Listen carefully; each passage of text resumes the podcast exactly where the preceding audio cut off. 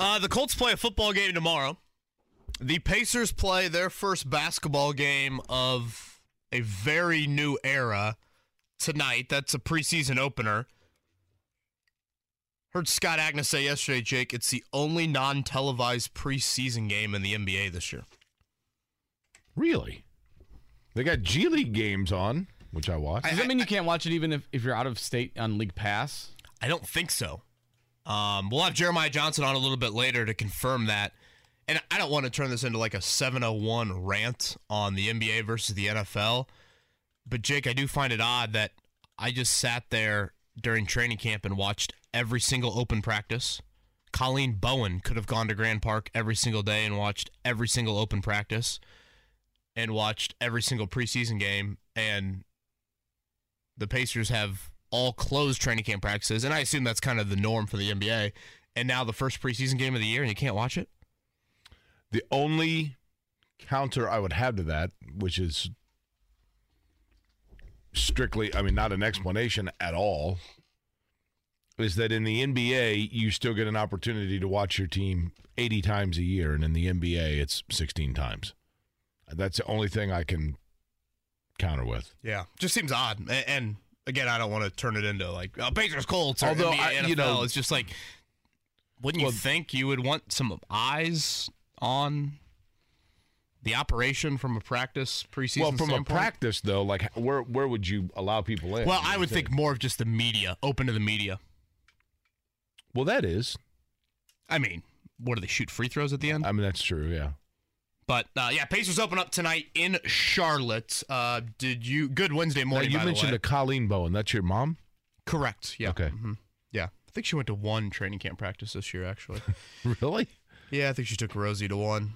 I She take notes on depth charts and whatnot? Yeah, exactly. Yeah, she she when she saw Dezmon Patmon cut yesterday, she texted that? me and said, "Wait, I thought he was one of those wideouts that Chris Ballard was talking about uh, in the offseason. Um, did you watch any of Mr. Yama last night? I did watch. So this is going to sound terrible. Watched more of the Dahmer show last night. God, you are locked in on That's- Dahmer. Well, here's the thing. So Shannon's like, if you guys don't hear from me for a few days, you know full well what's happened. so Shannon was like, I can only watch like one episode per night because she enjoys it, but it, it is pretty dark and slow. Mark, where are you on it? Uh, we literally we fin- watched episode four last night. That was a wild one. Episode four was intense. Are any of them not intense or I mean, wild? that, that like- was the most intense of the Was it not so as far. funny as Right. you thought it was going to be? mean, I didn't was- laugh once. Dahmer sitting around telling jokes no, throughout. that the- he, he he got really wild in episode four. Well, one thing I will say about that show, to answer your question, Kevin, we were watching that, and then when it got over with, I saw a tweet from Bob Kravitz, and I'm like, oh, I forgot that was on, and so I turned it on and was kind of flipping back and forth with that G League game.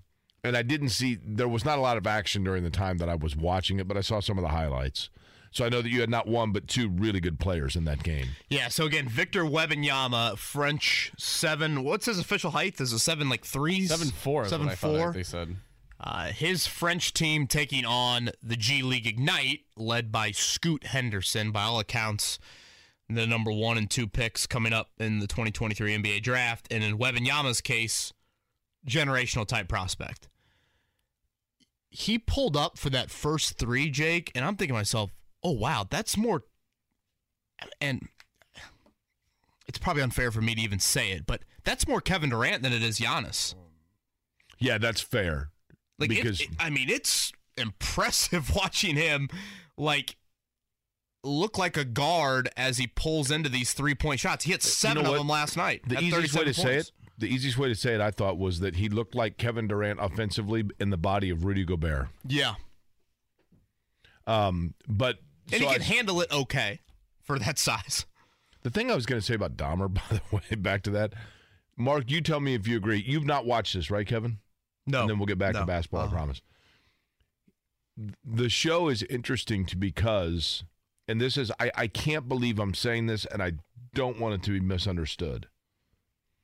So, Mark, please have my back here, hopefully, so I don't sound like, you know, whatever. I'm not going to say that they make him a sympathetic character, but like there is, however, they do. I mean, you do kind of feel sorry for him because he he's just so off and he knows it, and he's just he's awkward and like you you can tell that he had people in his life that cared about him, but he just it just was off. Yeah. I mean, that's what happened in episode four, where he's having a conversation with his dad. He's trying, he's about to open up, and he can tell his dad's uncomfortable with where they're going. He's like, "Ah, you should go to Ohio State." And he's like, "Okay." And like, so he goes to Ohio State. But Right. yeah, it's one of those things. But then you're like, "Oh, I feel a little like sympathy for him," and then you see what he's doing. You're like, "Okay, I, I don't feel Totally. sympathy at all." Totally, yeah. that. But every literally every aspect of his life that they tried to put him on the right path, he failed. Mm-hmm. Uh, You know. Yeah.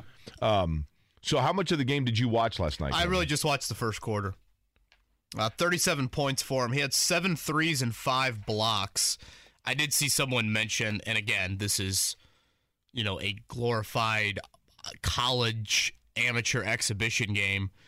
Uh, seven threes and five blocks in a game has only been done one time in NBA history. you you have this look on your face like you don't know like I, I don't know what else to tell you this guy's good Well, yes, like it, it- he's rare, he's unique, he's a unicorn.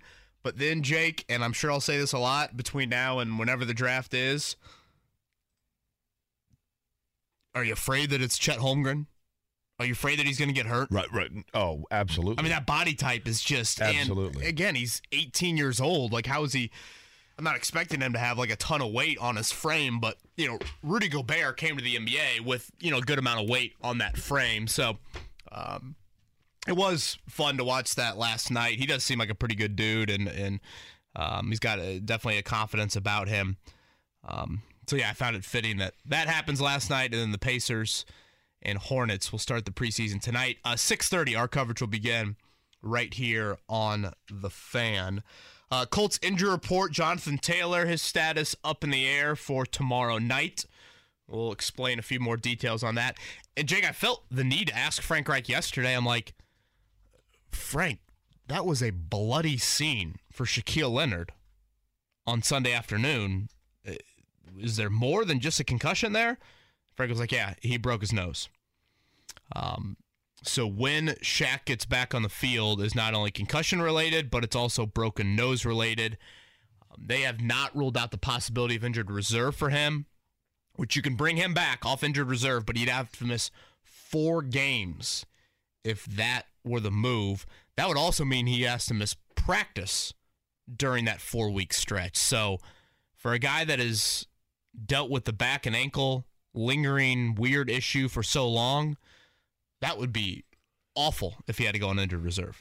I'm trying to think of there have been years in the past where the Colts season was just lost to injuries, where it was just one after another after another, and you're like, eh. And sometimes that happens. You know, last year I remember for the most part, and you correct me if I'm wrong, Kevin, but they were pretty healthy last year. They were banged up at the start of the year. That's right. And then they got healthy, and it was like, whoa, this might be the best team in the league. They were Right. very healthy.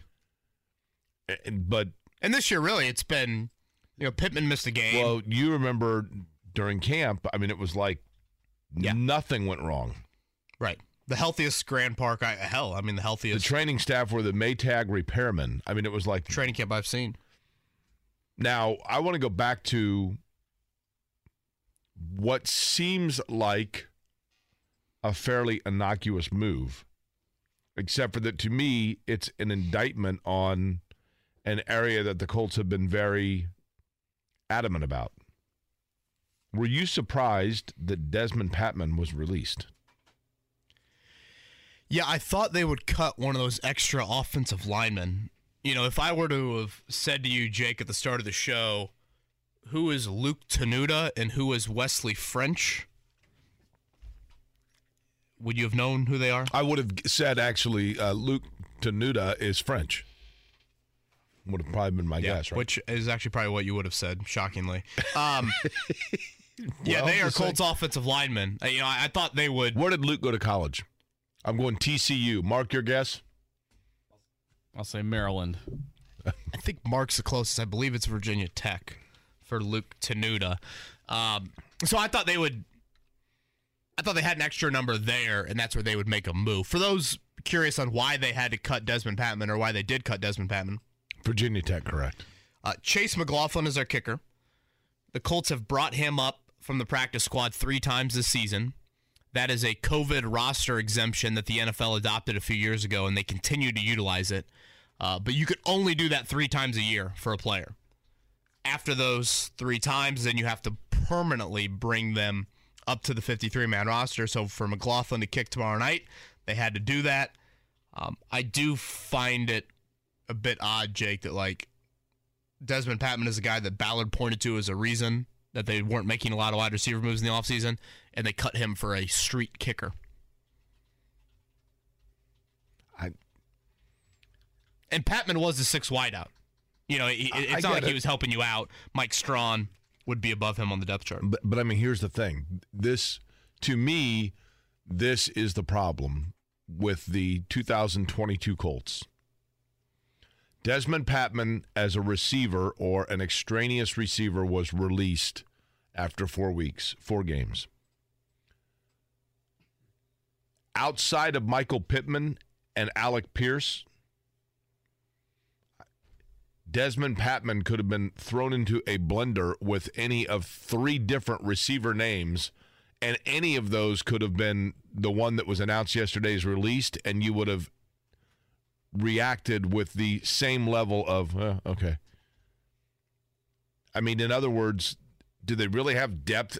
They have depth at the receiver position based on the fact that, as I've said, but it's a, a vat of mediocrity, right? I will. I would probably throw Ashton Dulin on the step above. Yeah, no, I'd that- agree. He, he's played well. that That's alluding to there. Well, Dulin, Dulin has played well, but part of why Dulin jumps out at you is because he's he is the one that has exceeded the expectation of him because he was a special teams guy and that and a little more than that. So, you know, he he jumps out as like, hey, good for him because he's a good story. But they just, I'm not, I'm not sitting here saying that these guys are all just complete garbage junk heap. Don't get me wrong. There just isn't anybody that jumps out at you. Uh, Russell Wilson limited with a right shoulder injury each of the last two days. Um, I don't know. Maybe the Netflix series that you guys are currently binging right now has me thinking like this. The Colts need to hit Russell Wilson in his shoulder on Thursday night. Well, now the Gotta the, that the, pork chop. the Netflix series, they'd actually be mixing something in his water bottle. Oh, yeah. It'd be a, bit- a li- a little bit more secretive, is what you're yeah, saying. yeah, it- they're- Yeah, they're- Ru- Russell, can you uh, can you drink this? drink it, man. Just drink it.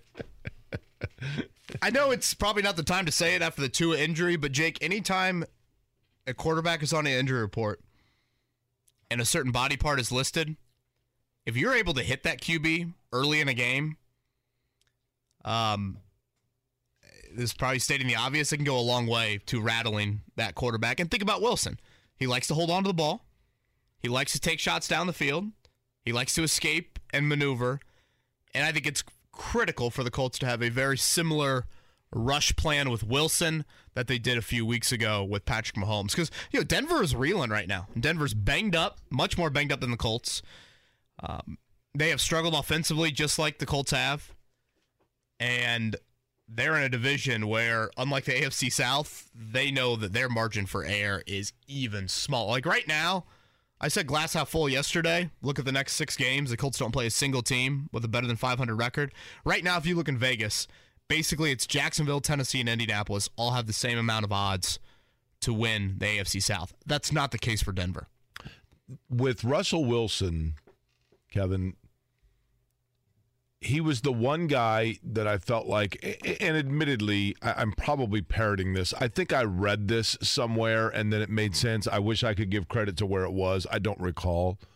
But Wilson is the one quarterback among those that were in his tier, in his in terms of tenure and, and productivity and whatever else he was the one that I think probably needs the most built towards his skill set as opposed to just a guy that you could drop in. You know, you could airdrop Aaron Rodgers into any team and he's going to be good. You could airdrop Josh Allen into any personnel set around and he's going to be good. Patrick Mahomes. Wilson, Seattle was built in a way that really favored the way that Russell Wilson Um, the time that he takes through reads, the, the the way that he plays offensively, and I just felt like with Denver, there was the expectation that Russell Wilson was going to go to the Broncos, and automatically they were going to become the the level of competitive that Seattle was when he was winning a Super Bowl with them. Well, they had an elite level defense, a legion. I mean, you know, there were a lot of things going for Russell Wilson in Seattle that I felt like were lacking in Denver, and that were going to take some time, and that it was not going to be just an automatic plug and play for Russell Wilson. And while we have been having this conversation in Indianapolis of like, what are the issues here that the Colts have not done for Matt Ryan that have caused Matt Ryan a slow start, I would guess that the morning. What's the morning radio show in Denver, Mark? Do we know? Oh, I'm going on one of their shows after our show. Um, I forget what it was called. Um, but well, first off, the Broncos radio. th- There was a radio station in Denver that was all Broncos all the time. You know that, right? Like it was just a Broncos radio station. The Jim Davis show. That's what. Oh, that's on. Garfield. Okay, are you Odie? Um, and so, but I'll bet you they're having the same conversations, right? Of like, what's going on with Russell Wilson? So, my point being, even though he's not one, even if he was one hundred percent, Russell Wilson has not necessarily gotten off to a flying start in Denver, and I think the Broncos are equally enigmatic in terms of why they have not just gotten going. Like this game tomorrow night between Denver and Indianapolis, I think, are two teams that, that have very similar fates right now in terms of the season, and it could be a fork in the road game where one is going to send the other one, you know, off into a tailspin, and the other, the winner, is going to try to get themselves going. And I think it may be Indianapolis that wins a game, but I just I don't think that Denver is the team that you had circled on your calendar right now that, that you thought it was when you circled it in Same. August. I thought this would be the hardest game the Colts had all year. Right. Short week, altitude at Denver. Altitude's a big one. When do they leave? Uh, this afternoon, I believe. Schlereth and Evans is the uh, morning show on 104.3 The Fan. Mark Schlereth did the Colts game From week. 6 to 9 a.m., Jake. 6 to 9. Frank Reich downplayed the altitude yesterday. Said non-factor. Uh, then he is a moron. Has he ever been to Denver? Gee, Gee, I, I would assume he's probably played football in Denver. I, that's one of the dumbest things I've ever heard. We're, we might have to clip out that I. I mean, honestly, that's that that is such a that is such a dumbass football machismo thing to say. Foot, uh, we're we're tougher than that. Do you know about like the, the human body? I, I'm not sitting here saying that Denver is. I I, I mean, I, I and listen. Maybe that's, that's the most critical you've been towards Frank Uh, but that, Reich. that is that is such a that is such a dumbass thing to say. The altitude in Denver doesn't play a. Fa- My guys are tougher than that. Really? I, why do you think that the United States track and field team trains in Colorado Springs? I asked Frank Reich, is there anything you can do about the altitude in Denver on a short week? His response, good question. Don't think there was always, I don't think, and then he paused, there was always that mystique about going out there, and I think what we've seen over the years is that it's not that factor that you think it's going to be. Uh, that now that part that may be true in the fact that that may be true. It's not the huge determining factor, but if it's a close game late in the fourth quarter, yes, I do think that opposing teams have a tendency to wear out or cramp faster than would the Broncos. I mean that's so I'll I'll walk back a little bit based on what you said there. I probably should have waited for the totality of the statement. That may be true, but um but it is a factor. I, I mean, I can just tell you, it is a factor. I, I, I've gone out to Denver, and I'm not an elite level athlete. I get that. I, I totally understand it. But even as a much younger man, when I was running 25 miles a week in the gym, and I went out to Denver and hiked the Manitou Incline, which is a beast, but I hadn't acclimated yet, and it was brutal, brutal. And then, like three days later, went and did Pikes Peak and was like, oh, okay. And there was a significant difference.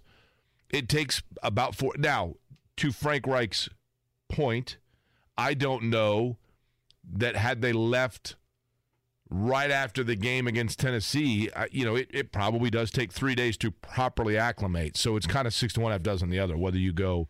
That part I get. it's not like they would have been practicing, though, this week in that altitude. Yeah, But still, and I don't. You've been to Denver, right? Sure. Did you did you notice it at all?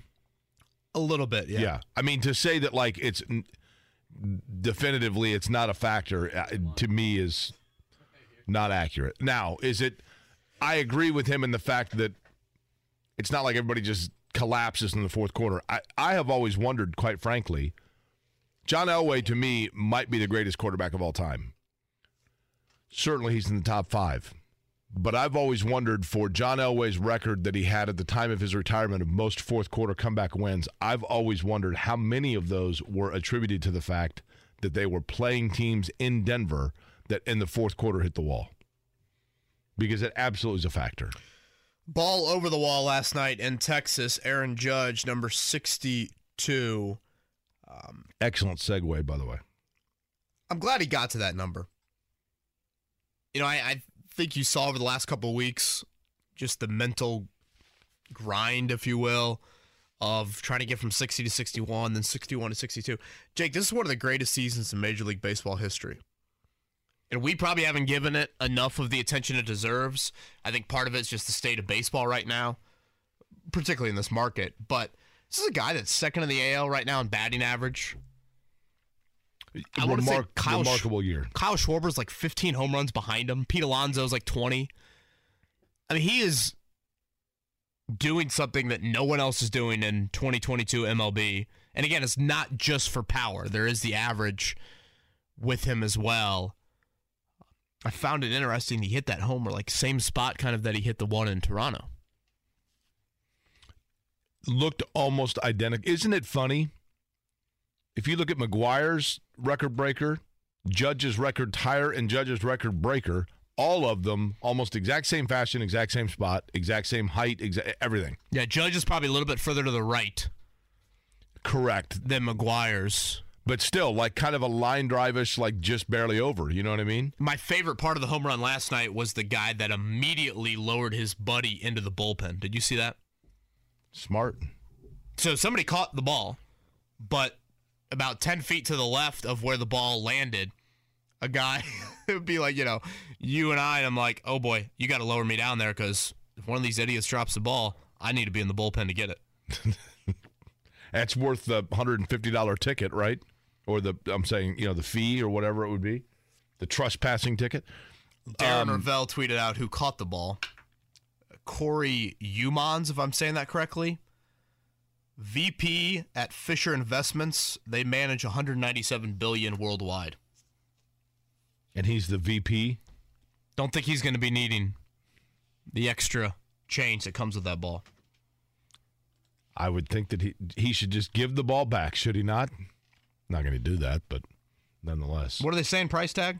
Million or two? Two million minimum. Apparently, he already had offers. And today's the final day of the regular season, so I mean, look, you know, I not- think it's cool I guess if because- Judge hits another one, then the value. I'm going to goes ask down. this question: Would that would that ball be worth the exact same amount if Aaron Judge played for the Seattle Mariners and broke Roger Maris's American League record, or is it the fact that it's the New York Yankee record? I mean, I know it's the American League record, but the fact that Roger Maris was also a New York Yankee. Yeah, I don't know if it changes too much. And I think star power plays a role in the team. He, I think he does. I mean, my point being, Like what, 300 grand? Well, he- here's the thing. So why is we have seen this before? You know, we have seen before players hit in the last 25 years. We have seen players hit 62, 66, 70, 73 home runs. So what makes his accomplishment revered and unique? Sure, the fact that it's the American League. Uh, Does anybody let me ask you this: the all-time rushing leader in the NFL is who? Emmitt Smith. Yeah, I believe so. Second place would be who? Is it Uh, I was going to guess Adrian Peterson. is it Walter? Okay, Adrian Peterson or Walter? Are you Payton, talking all either one? time or single season? So, so my point being this: like, is it going to be a huge deal when somebody breaks the record for the AFC's all-time leading rusher? Well, he broke Edgerrin James's record, and he's the all-time leading rusher in the AFC, or I don't even know who the AFCs would be. But that's the only the only disclaimer here is that it's an American League. He the most for a player that did it in the American League, except for that he plays for the New York Yankees, which is the team that Roger Maris played for. That has to be a factor in why this was revered. this is a little nerdy, but I do think the aspect of Schwarber and Pete Alonso being so far behind. I don't Judge disagree with that. Further Yeah, I, I don't. I, I makes this such an incredible feat.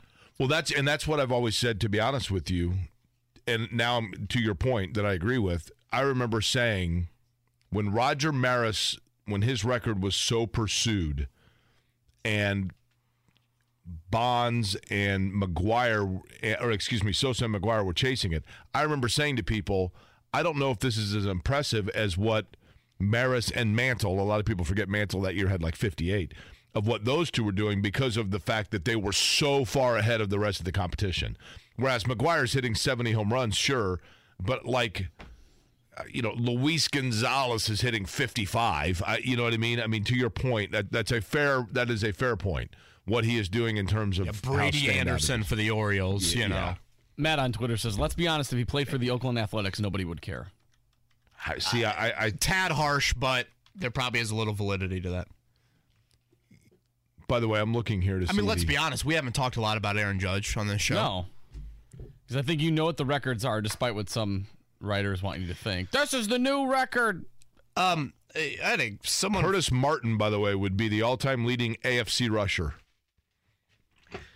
Someone from the cult organization stopped me yesterday and said that the fire should be a little bit hotter for Chris Ballard than we're alluding to on the show. And I found that interesting from someone inside of the building. So we'll touch on that a little bit later in the show. Dan Orlovsky offered, uh, I guess you could look at it as a bit of optimism for the Colts. Uh, we'll explain that. Stephen Holder at 8 o'clock, Jeremiah Johnson at 8.30. I know it's an NBA thing, but I, again, why why can't I watch this preseason game tonight? Uh, I can't answer that. That's a just frustrating. question. Frustrating. And I have put a financial stake down on the Pacers and the over on their win total. I will not tell It's Maddie. one eight hundred nine with I, it. I, am not going to tell Maddie until maybe like the new year, and maybe if we're progressing in the manner that we need to be towards this bet, then I might let her know at that point. But let's just keep it between us um, for now. Matt Taylor, voice of the Colts. You usually hear him on Fridays with us. Uh, is that 9:30 today, Mark? Correct. Yep. Matt Taylor, before he heads off to Denver, he will join us to preview Thursday night football. Looks like a nice Wednesday here in Indianapolis. Kevin Aquari, 93.5, 107.5, The Fan. The Morning Checkdown. Omaha! Omaha! Omaha! Omaha! Brought to you by Ball State Football. Get your tickets at ballstatesports.com. Omaha! On 93.5 and 107.5 The Fan. So it's a very important name on the Colts injury report this week. That would be Jonathan Taylor. Injured his ankle late in Sunday's loss to Tennessee. Uh, yesterday, during the walkthrough portion of the Colts practice, I guess the entire practice, I should say, was walkthrough. Uh, Taylor was on a golf cart wearing a boot on his right ankle. He said he plans to play, but this is something that I think will go right up until kickoff. Test it out in pregame warmups. Uh, if the Colts want to, they can promote Phillip Lindsay from their practice squad, who has some history in the NFL. They can do that on Thursday afternoon. Um, something that Frank Reich noted yesterday, Jake, is they don't believe that Taylor could do further damage by playing on this particular injury. Um, so I guess this is more of a pain threshold, effectiveness with him. That's the thing. Listen, I know that how often when a guy goes out and and or, or or does not play or gal in any sport, how often is it because they're trying to prevent further injury versus the player just simply can't execute to full throttle because they're hurt, because because it's a boo boo and it hurts. That's why it's called hurt, right? Uh, Jonathan Taylor has not missed a game due to injury in his NFL career, and I asked him yesterday when the last time was he missed a game due to injury, and he could not remember. So if you go off that, this is pretty rare to see Jonathan Taylor on the Colts injury report. Mark, let's go. Sorry. Are you asleep over there? No, I was thinking about Dahmer. Major League Baseball yesterday. Cardinals over the Pirates 8 7. It was the Reds over the Cubs 3 2. Now, games of note, there are not a lot of them at this point in the year, but the Yankees in the doubleheader splitting with the Texas Rangers, but most importantly, Aaron Judge did hit his 62nd home run of the season. I find this peculiar. Uh, Toronto and Cute Fellow were postponed due to rain. That's the Blue Jays and the Orioles, the Battle of the Birds. Uh, it'll be made up today as part of a doubleheader. I, at this point in the year, aren't you just like, you know what, uh, whatever. We got rained out. We're both uh, okay. We're good. I mean, we've got playoff matchups. Like everything is set from Right. a playoff standpoint. Uh, today is the last day, right, of the regular season. Yes. Uh, Rays versus Guardians in the AL. The winner get the Yankees.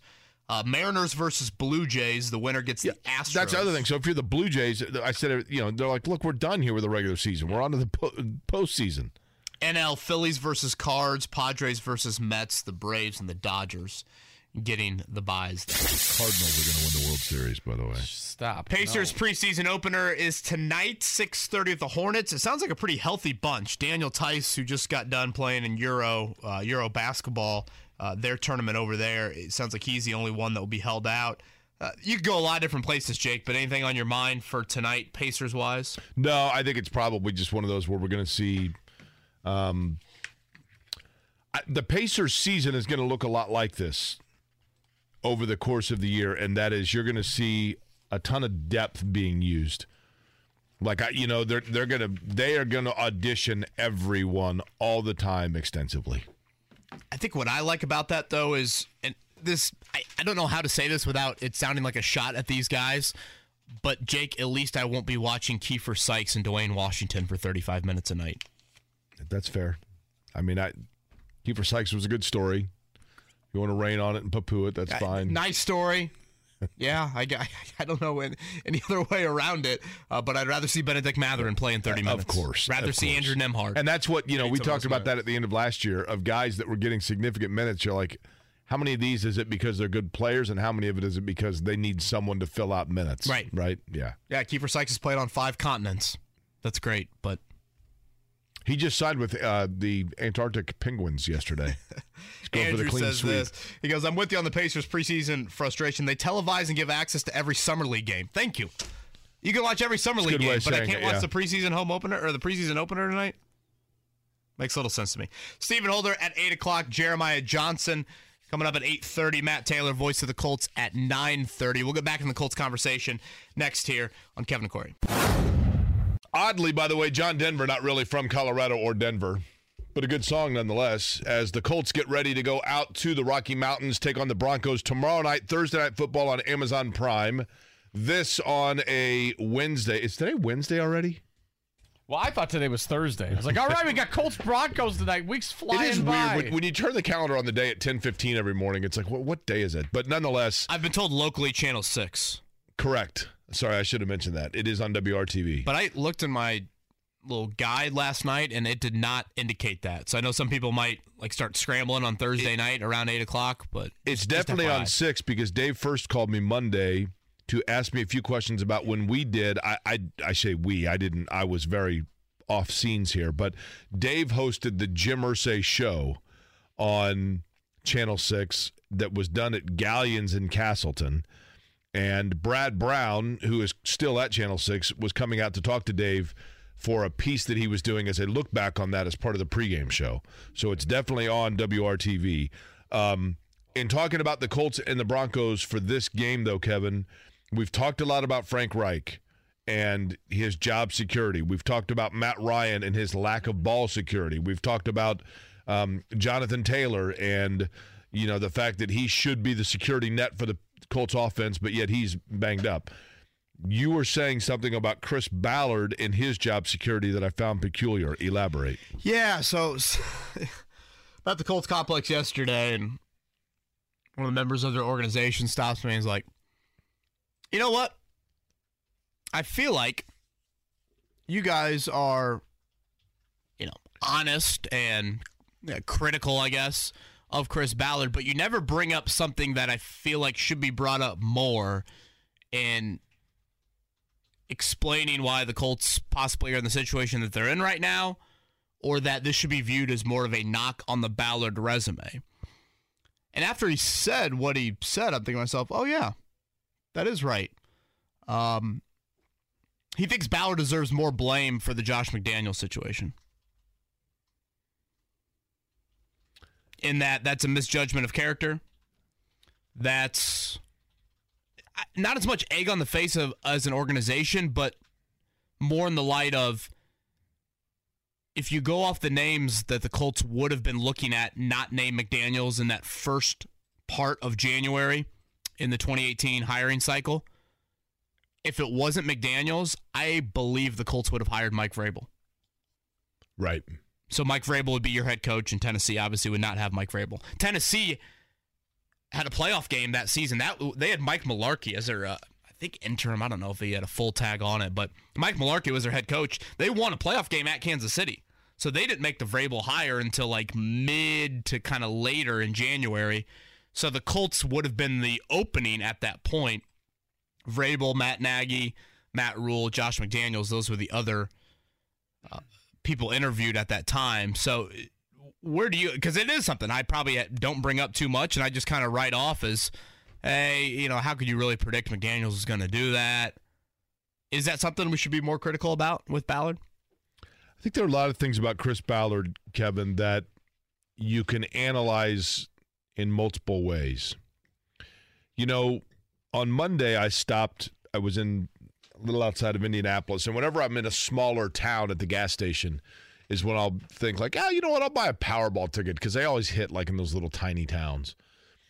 So I, I said to the woman, I said, yeah, I'll, I'll, buy a Powerball ticket. How's that worked out for you?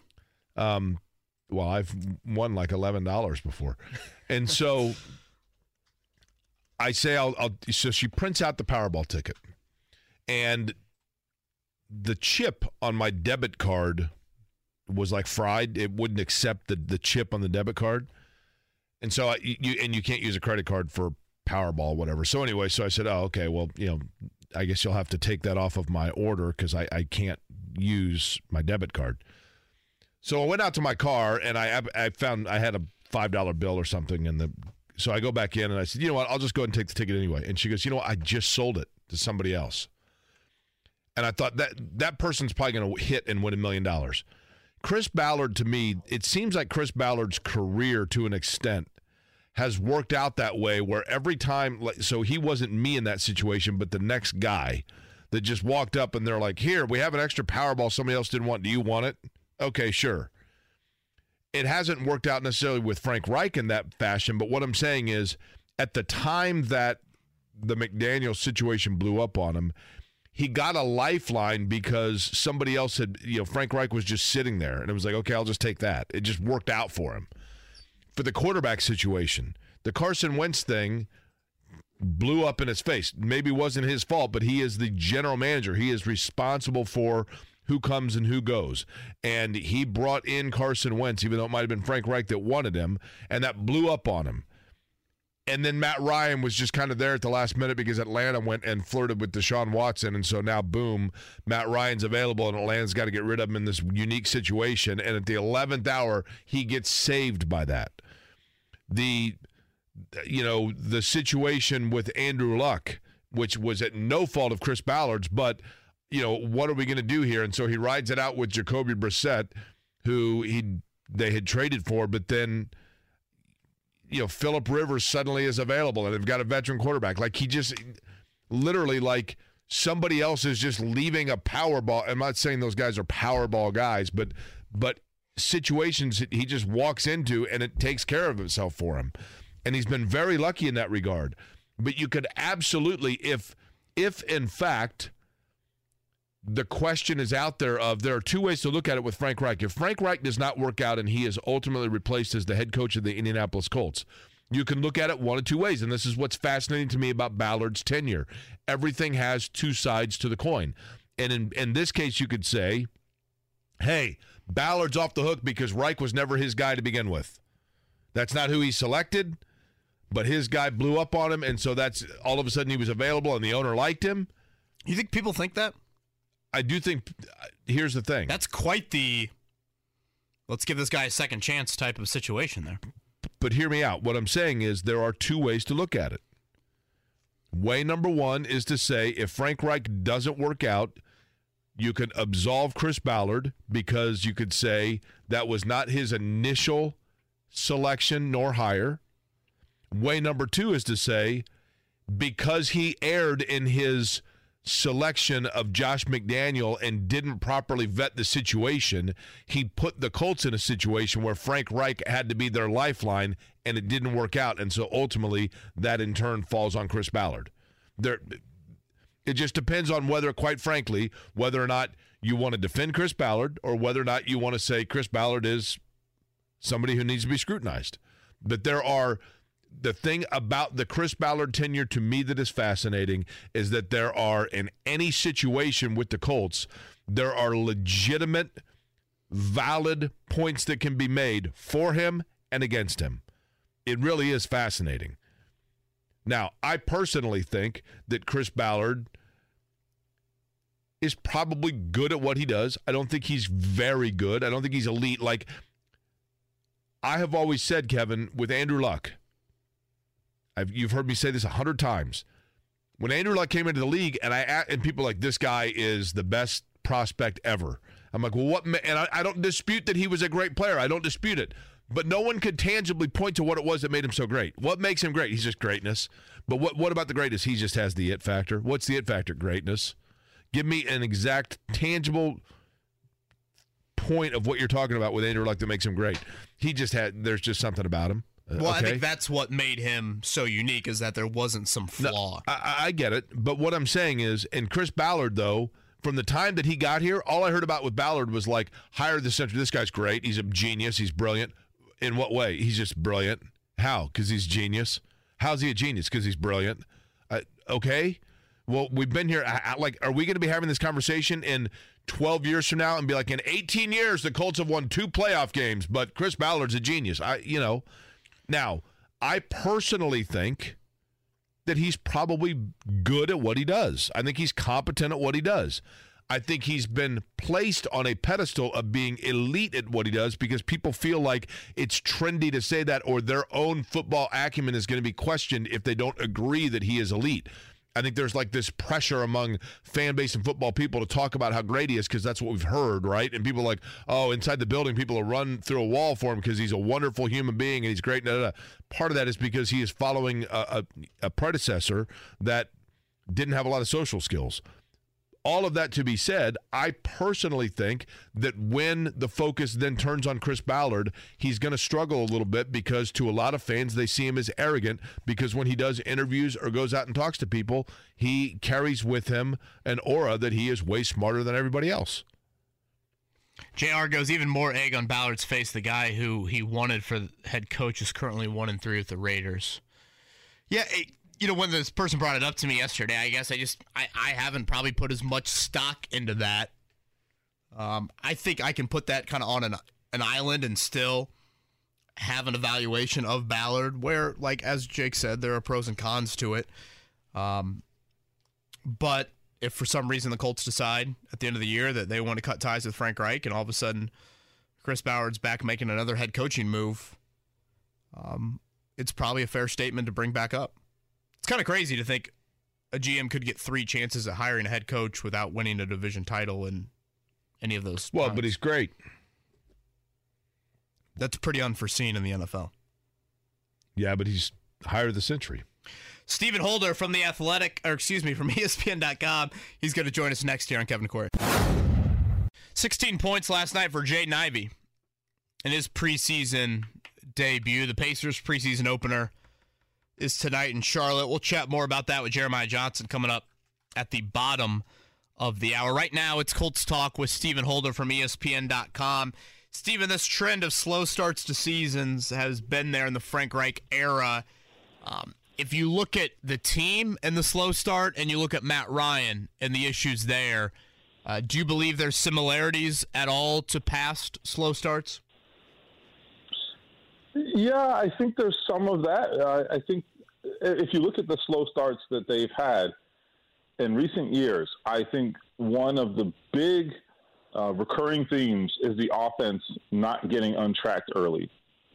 And there may be something to that. I think that I have a story coming out tomorrow, and, and Frank has said this before, others have said this there is a cost to changing these quarterbacks every year. This is not an excuse. This is a choice they made, right?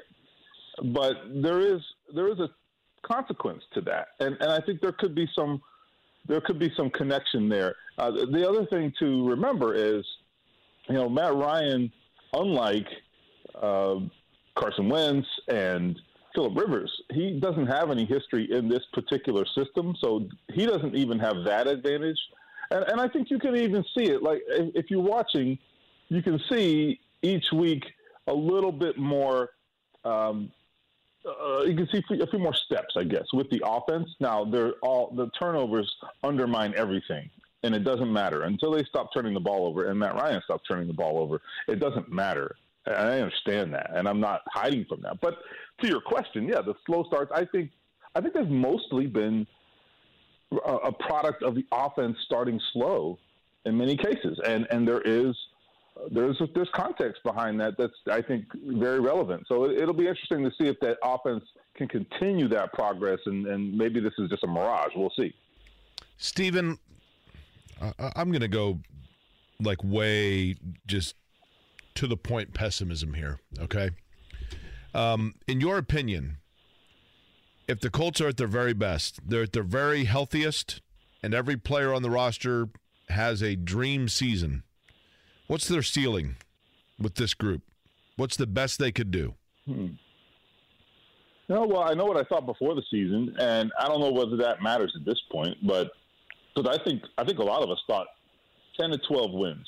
Okay. Before the season, so, on paper, right? So not so at their very best, if if they squeeze every ounce of capability out of themselves and every player gets eight hours of sleep per night and feels like a million bucks in the morning, they're still not going to go to the Super Bowl, correct? Oh, I certainly never never predicted that. Right. Right. So no. my point being, what are we doing here? What are we doing here? Uh, well, because you got yeah, you got a quarterback that you got a quarterback that's like two years away from. It's nice that Lucas Oil Stadium's close to Washington Street because they can take him to the State Museum because he's like two years from that, and then then we're just going to recycle it again, and then maybe try it with like, oh, guess what, Sam Darnold, you know, they're going to re they're going to reinvent him, or you know, I don't know who the hell has two years left in their in their career that they can go out and get next and just do this all over again. Geno Smith, here you go. Uh, what are we doing? I mean, like, is there any is there any roadmap for the Colts here? Or are we just going to keep doing this recycling, you know, quicksand vat every year? Like, get excited because they're 12 and 5 and they're competing with Tennessee to go get their ass kicked in Buffalo?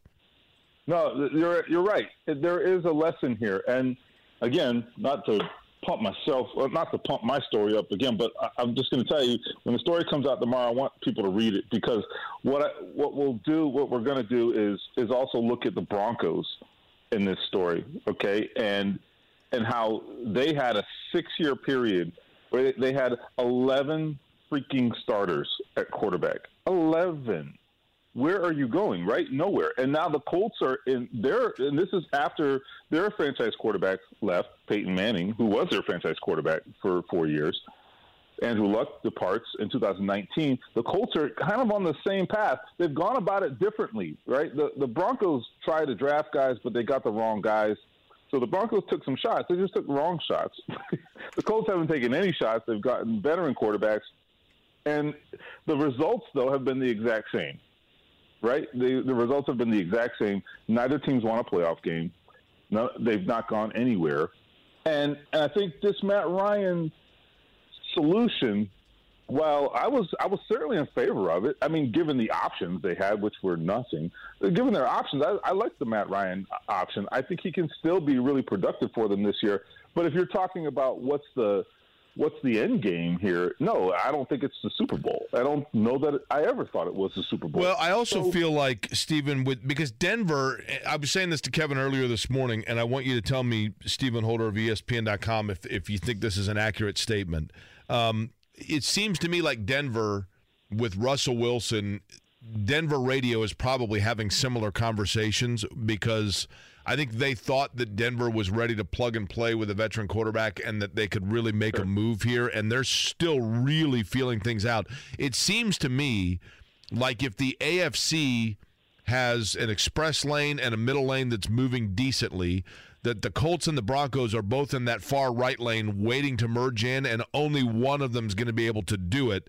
and tomorrow night is the night we determine which one gets in the right lane and which one just st- or, or the correct lane and which one stays on the far right and watches the world go by. And tomorrow's a benchmark game as much as it can be in week five for these two franchises. Fact or fiction? I, think it it was going to go a long way toward toward getting them where they want to go. And honestly, I'll be honest with you, I, I think that the Broncos are better equipped to get there. All right, let's just call it what it is. I'm not saying that they're right now, this minute, the better team, and they may even lose tomorrow. I don't know. The Colts could win that game. There's no question.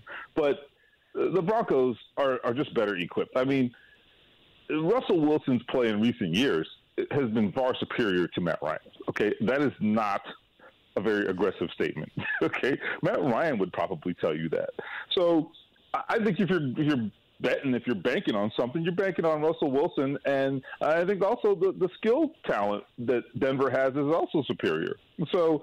Yeah, I bank on on Denver in the long term. Maybe not tomorrow night. We'll see. But in the long term, that's who I'm banking on. He's Stephen Holder from ESPN.com. He's with us here on the Payless Liquors hotline. Stephen, I think one of the more damning parts right now is you know, you're in a situation, uh, six straight games of 20 points or less scored. And I think back to the Jim Irsay tweet in the playoffs in January when he talked about look at the final eight teams. You've got to score 30 in this league. You got to have a quarterback that's capable to get you to 30 points in regulation. And with an offensive minded head coach right now, y- you can't score. Um, how much do you think that is kind of resonating with Irsay of knowing how the league has evolved, knowing how offensive centric it is, and right now the Colts are in a pretty historic offensive rut. No, I, I think that it's it's definitely an issue, and I'll tell you something else. You know who you know who understands that as well? Frank Reich.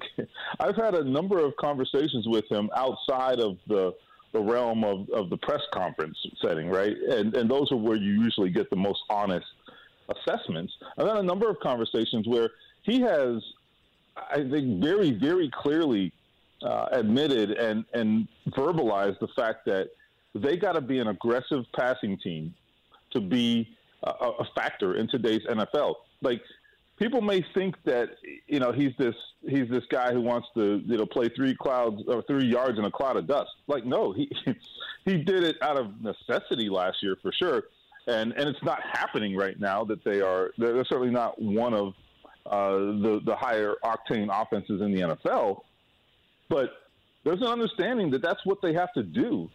Whether they can get there is a whole other story. okay, that, that's just a, a completely separate issue. And right now, they they aren't a team that has shown that they can do that consistently. Uh, but I would also say this: the the turnovers are are the biggest factor in the scoring being what it is, uh, because on the other hand, while they aren't necessarily lighting up the scoreboard, they have been moving the football at times. They just can't do it consistently because of the turnovers. So that's really what this boils down to. I mean, Matt Ryan, I believe Matt Ryan is the only quarterback uh, with with two games over 350 yards passing so far, or maybe one of two quarterbacks so far in the first four games. That doesn't mean anything. Who cares? They don't throw you a parade for that. Uh, it's just a, an example that they are moving the ball, but the offense is a complete dysfunctional mess because of the turnovers. Stephen, I don't think I put this like on the top, you know, four or five issues right now for the Colts, but I did find it rather rather alarming. Uh, Sunday against Ryan Tannehill, Ryan Tannehill attempted 21 passes. The Colts did not have a single pass defensed in that game, pass broken up in that game. Um, if you look at the season, I think they're second to last in the NFL in uh, hands on balls in the secondary, passes broken up, those sorts of things. It, I get Shaquille Leonard's not out there, but the Colts just aren't creating enough opportunities defensively, and the scheme has changed. But that has been a major, major issue. I feel like of the defense has been put in some bad situations, but you cannot allow you know quarterback and wide receiver combos to have as easy of a time as they've had in completing passes and contesting those balls in the secondary. Yeah, there's two things happening. Well, you mentioned the, the Titans game. In the Titans game, particularly, I, I do think that Tannehill, he's not the most aggressive quarterback, so he's he's going to make he's going to check it down, or he's going to make a, a, throw that's that's definitely open a, a, lot of times. So that that impacts it. But I agree with you. What they have, uh, what we have seen, I think, is you say what you want about Matt Eberflus, but but his scheme emphasized getting to the football, and getting to the football means um, making passes tough to complete and getting hands on footballs in various different ways. And I know there were there were there were frustrating moments in that scheme as well, where you know they couldn't get off the field. This has been a recurring theme for sure at times, but. The one thing I would say is that it, it definitely emphasized turnovers, and it was more than just Shaquille Leonard. It, it wasn't just him. It really wasn't. And, and I think the way they played, the, the way they attacked the football was different. And I wonder sometimes if they, I wondered all along, frankly, if they were going to lose that. And it's hard to tell when Shaq's not out there and how much of it is him and how much of it is the scheme. I don't know. We're only four games in. Let's see what happens after eight or nine games. But so far, it really has been a, a very, very clear difference. Uh, the Colts last season were averaging uh, two turnovers per game, and you just can't you can't emphasize enough the difference that has made. And regardless of it, it is Shaq is a big part of that. There's no question. Uh, for, regardless of the reason, right? Their turnover margin, I believe, is minus six. They have never had a they've never had a negative turnover margin under Frank Reich, and now they're minus six after four games. I think where are you going? You know what I mean? Like they've been built upon that positive, in fact, very, very positive turnover margin. They they were second in the league last year, and they have been the last couple of years. They've been uh, they've been top five, I believe. So where are you going if you're minus six, right? So I know that's not the exact question you asked me, but but I do think there's there are some scheme related reasons why they aren't getting uh, hands on the football on defense, and and I think it's for a defense that's playing pretty well at times I think it could be much better if they were able to produce some turnovers or at least get some hands on the football. Stephen, I want to read you a question that was sent to us by Andrew on, and I think it's a really good question on Twitter. Kevin and I'll probably get into this more maybe tomorrow, but he said, Hey guys, I wanted to ask a question. Whether they're put in bad situations or just playing poorly, which of these players is not having the worst season of their career so far? Matt Ryan, DeForest Buckner, Ryan Kelly, Braden Smith, Michael Pittman, Quenton Nelson, Jonathan Taylor, Nyheim Hines, or Kenny Moore? I think I'm going over so far here. I can't tell you that any of those guys are, are not having the worst season of their career, and and that's that sums it up though, doesn't it? Because if those are all the best players on the team, and we've said this I think we've all acknowledged this at some point. Their best players are playing horribly in at least in spots. I mean, that's you can't overcome that.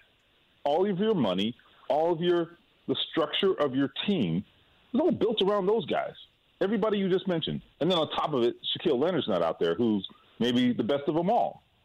So it's not an excuse; it's just an explanation. Like you, I don't know how you overcome that. Now we can we can debate why that's happening. Why are all these guys producing at such a low level? That is, there are any number of reasons why that's true. But the bottom line is it's true. And coaching, not coaching, or whatever, at some level, I expect my best players to go out there and change the game, make something happen. And that has to come from a personal level at some point. I mean, again, coaching will be dealt with. Okay, look, Frank Reich, his fate will be sealed if this continues. It's over. Okay, we don't have to argue about that. That will handle itself. But you can't cut everybody, even if you change the coach. You can't cut everybody. These guys got to produce, man. Stephen, are you uh, surprised at all? Again, Stephen Holder from ESPN.com is with us. This time last week, Jim Irsay is about to fire off like 77 tweets about blue alert, loud crowd, primal passion, et cetera, et cetera. We know uh, how he viewed that Tennessee matchup. Are you surprised we haven't heard anything from him? It's been pretty silent uh, from him since the game. Well, they took his phone, I think, clearly. Um, no, I, I wouldn't I, be the first time, right? exactly. Uh, I'm, I'm not surprised because I will say he, he has been a little more restrained lately. I know maybe that, that doesn't square with what people have seen, But I mean, It's like the only time we heard from him was after Kansas City, and like part of me is like, you know, if you're gonna talk when it's going good, shouldn't you talk when it's going bad? That's fair, I, but I think it's it's deliberate though, and it's and I'll tell you why. I, I, my at least from my perspective, why this is a deliberate effort by those around him to rein him in, because it doesn't do you any good. that's that's the bottom line. It doesn't do you any good, and I think all it did, uh, the the videos that he posted after the Jacksonville loss last season, for example, coming out of 2000 the 2021 season, all they really did was open, open him up to ridicule. Now, I'm not saying he was wrong, right? He should have been angry and he should have felt uh, passionate about what happened. That's fine. And who would disagree with that? The problem is, it really just opens you up to be just completely ridiculed when things don't go well. Uh, and, and you don't want to box yourself in, too. I mean, I would also say, you know, some of the things that he said about Carson Wentz, it certainly did not help their, his trade value, for example. So uh, some of his emotional, mm, I don't want to say outbursts, but expressions, put it that way. How's that for politically correct? Uh, some of his expressions just have not been helpful, I guess, is what is, is I think in the view of people around him. So maybe he's listening. I don't know. He, that would be a first, but maybe. Uh, any gut feel on Jonathan Taylor for tomorrow night? And if he doesn't play, do you think it'll be more Hines, more Deon Jackson, or more Phillip Lindsay?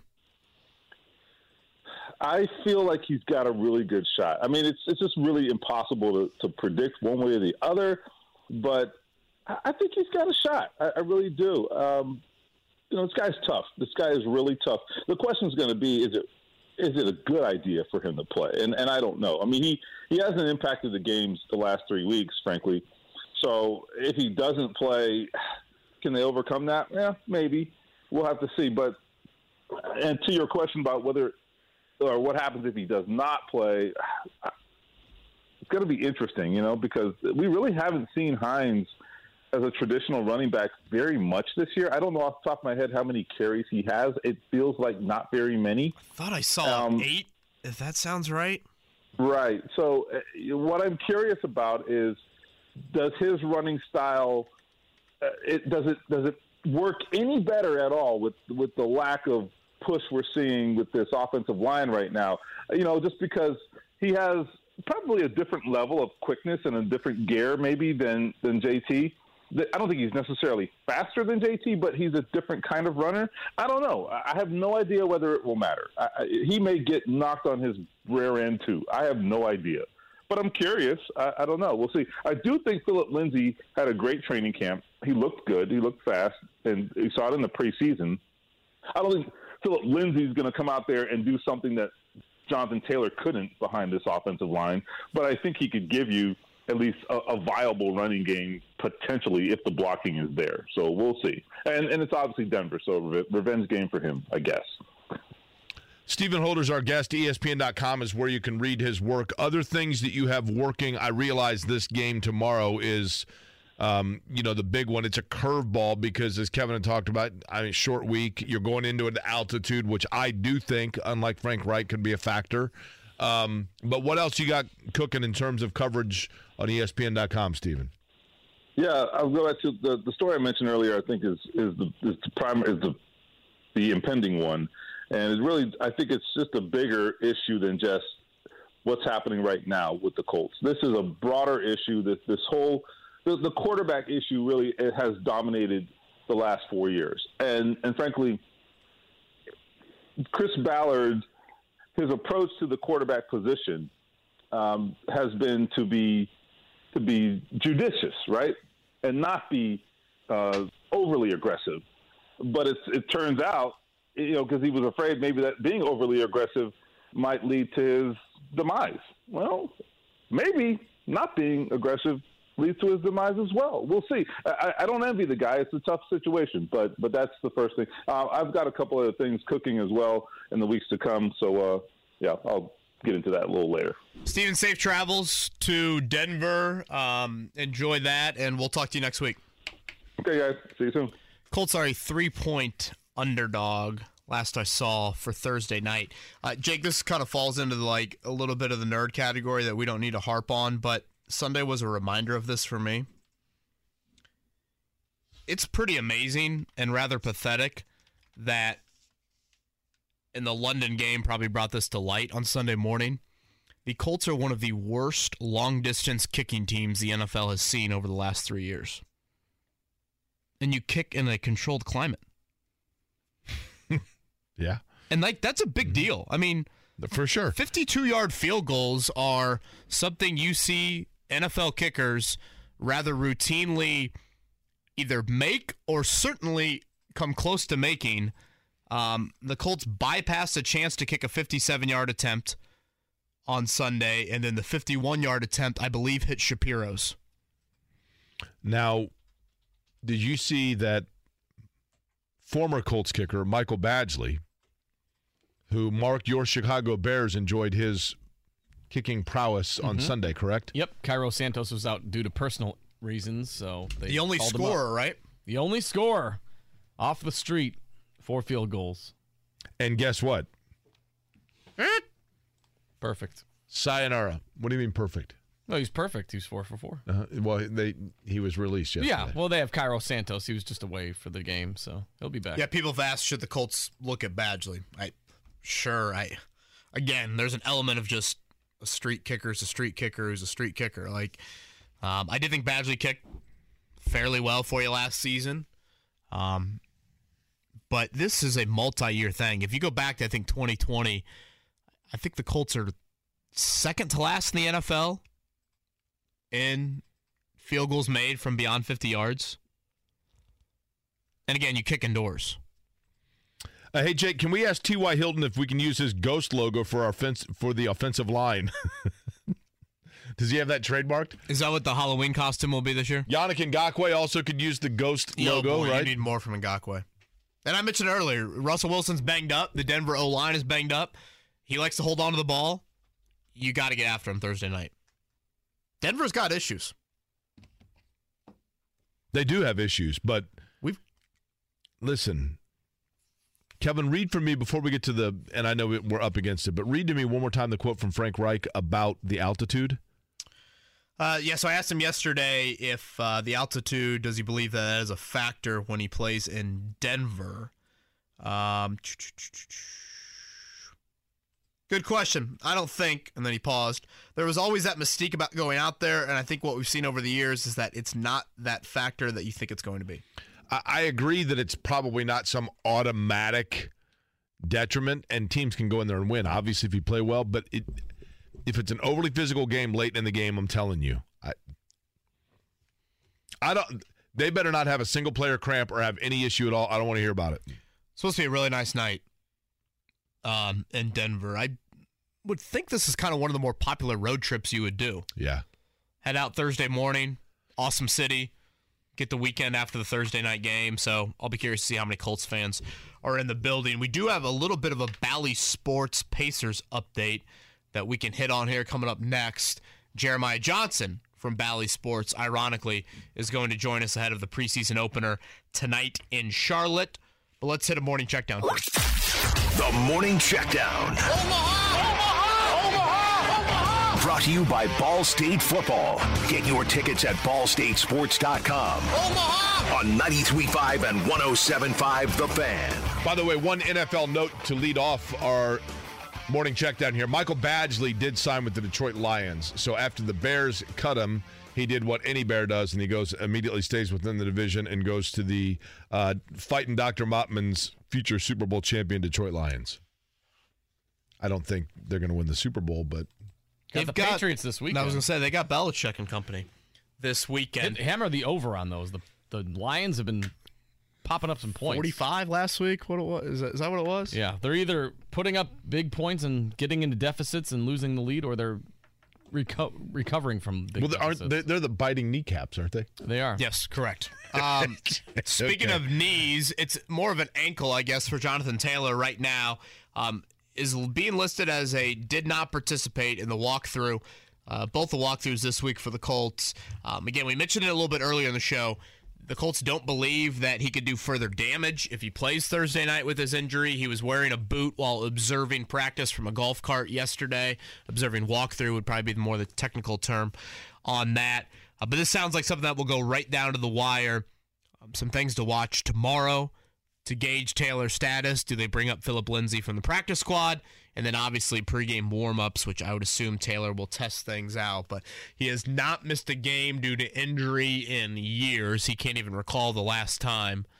Um, the only game he's missed in his NFL career, I think his barber had COVID. So he was a close contact for COVID. Excuse me? Yeah. I believe his barber had COVID, and he was a close contact a few years back. Do you remember when everybody was walking around looking like Ted Kaczynski? You're all about the serial killer. I- Man, what do you mean I I'm all about the serial? What are you talking about? This is a little unnerving. I'm just saying everybody there through quarantine, like the, everybody's hair went hog wild because nobody could get a haircut. Yeah, every, right? every time anybody sneezed, you're like, "Whoa, watch out!" Now, the big. Yeah, okay. We do have some Dan Orlovsky. Uh, he's a tad optimistic, I think, about the Colts. We'll explain that a little bit later. Pacers preseason home opener, or opener, I should say, not home opener. Opener is tonight. That's at Charlotte. They're at the Knicks on Friday, and then the preseason home opener is a week from tonight. Um, here over at Gainbridge Fieldhouse. Tyrese Halliburton yesterday on starting the preseason. Competing against different people. Uh, I get annoyed at TJ in my face all the time. So uh, just looking forward to playing against other people. Um, you know, coming together as a team and playing with other groups. You know, we've been mixing it up in practice a little bit, but uh, in games and the flows of rotations, foul trouble, it being the preseason, uh, you're gonna play with some different guys that you know you haven't played with much in practice. So uh, I'm looking forward to it. Jake Elliott, if large financial stake on the Pacers to win 30 games or more this season. What can you define large financial stake, please? Again, one that I will probably withhold from Maddie until it looks like that bet has a chance of hitting. Okay. Now, does it have large financial payoff potential? Yeah, oh yeah. Uh-huh. Yeah. Yeah. Plus 430. So for our non-betters out there, if you were to place a $10 bet on the Pacers to win 30 games, 30 and 52, you would get $43 off of that $10 wager. So how many zeros did you put after that mm-hmm. first zero? Well, let's not discuss that. Let's discuss the reality of the bet. Do you agree with my bet? Or is it wobble for Wembanyama? I think this is what is going to be a fascinating thing to watch for the Pacers this year. 30 and 52. The Pacers are putting themselves in position, structurally speaking, to get as good a draft pick this year as they can. I'm not saying that they are going to throw games, but I think that they are going to go very deep into their bench and a lot of nights and a lot of evenings to to see diff- to give minutes to young players, etc. What is fascinating to me is they might have enough talent within those young players to accidentally win games that they're not necessarily by design trying to win. That's my thinking.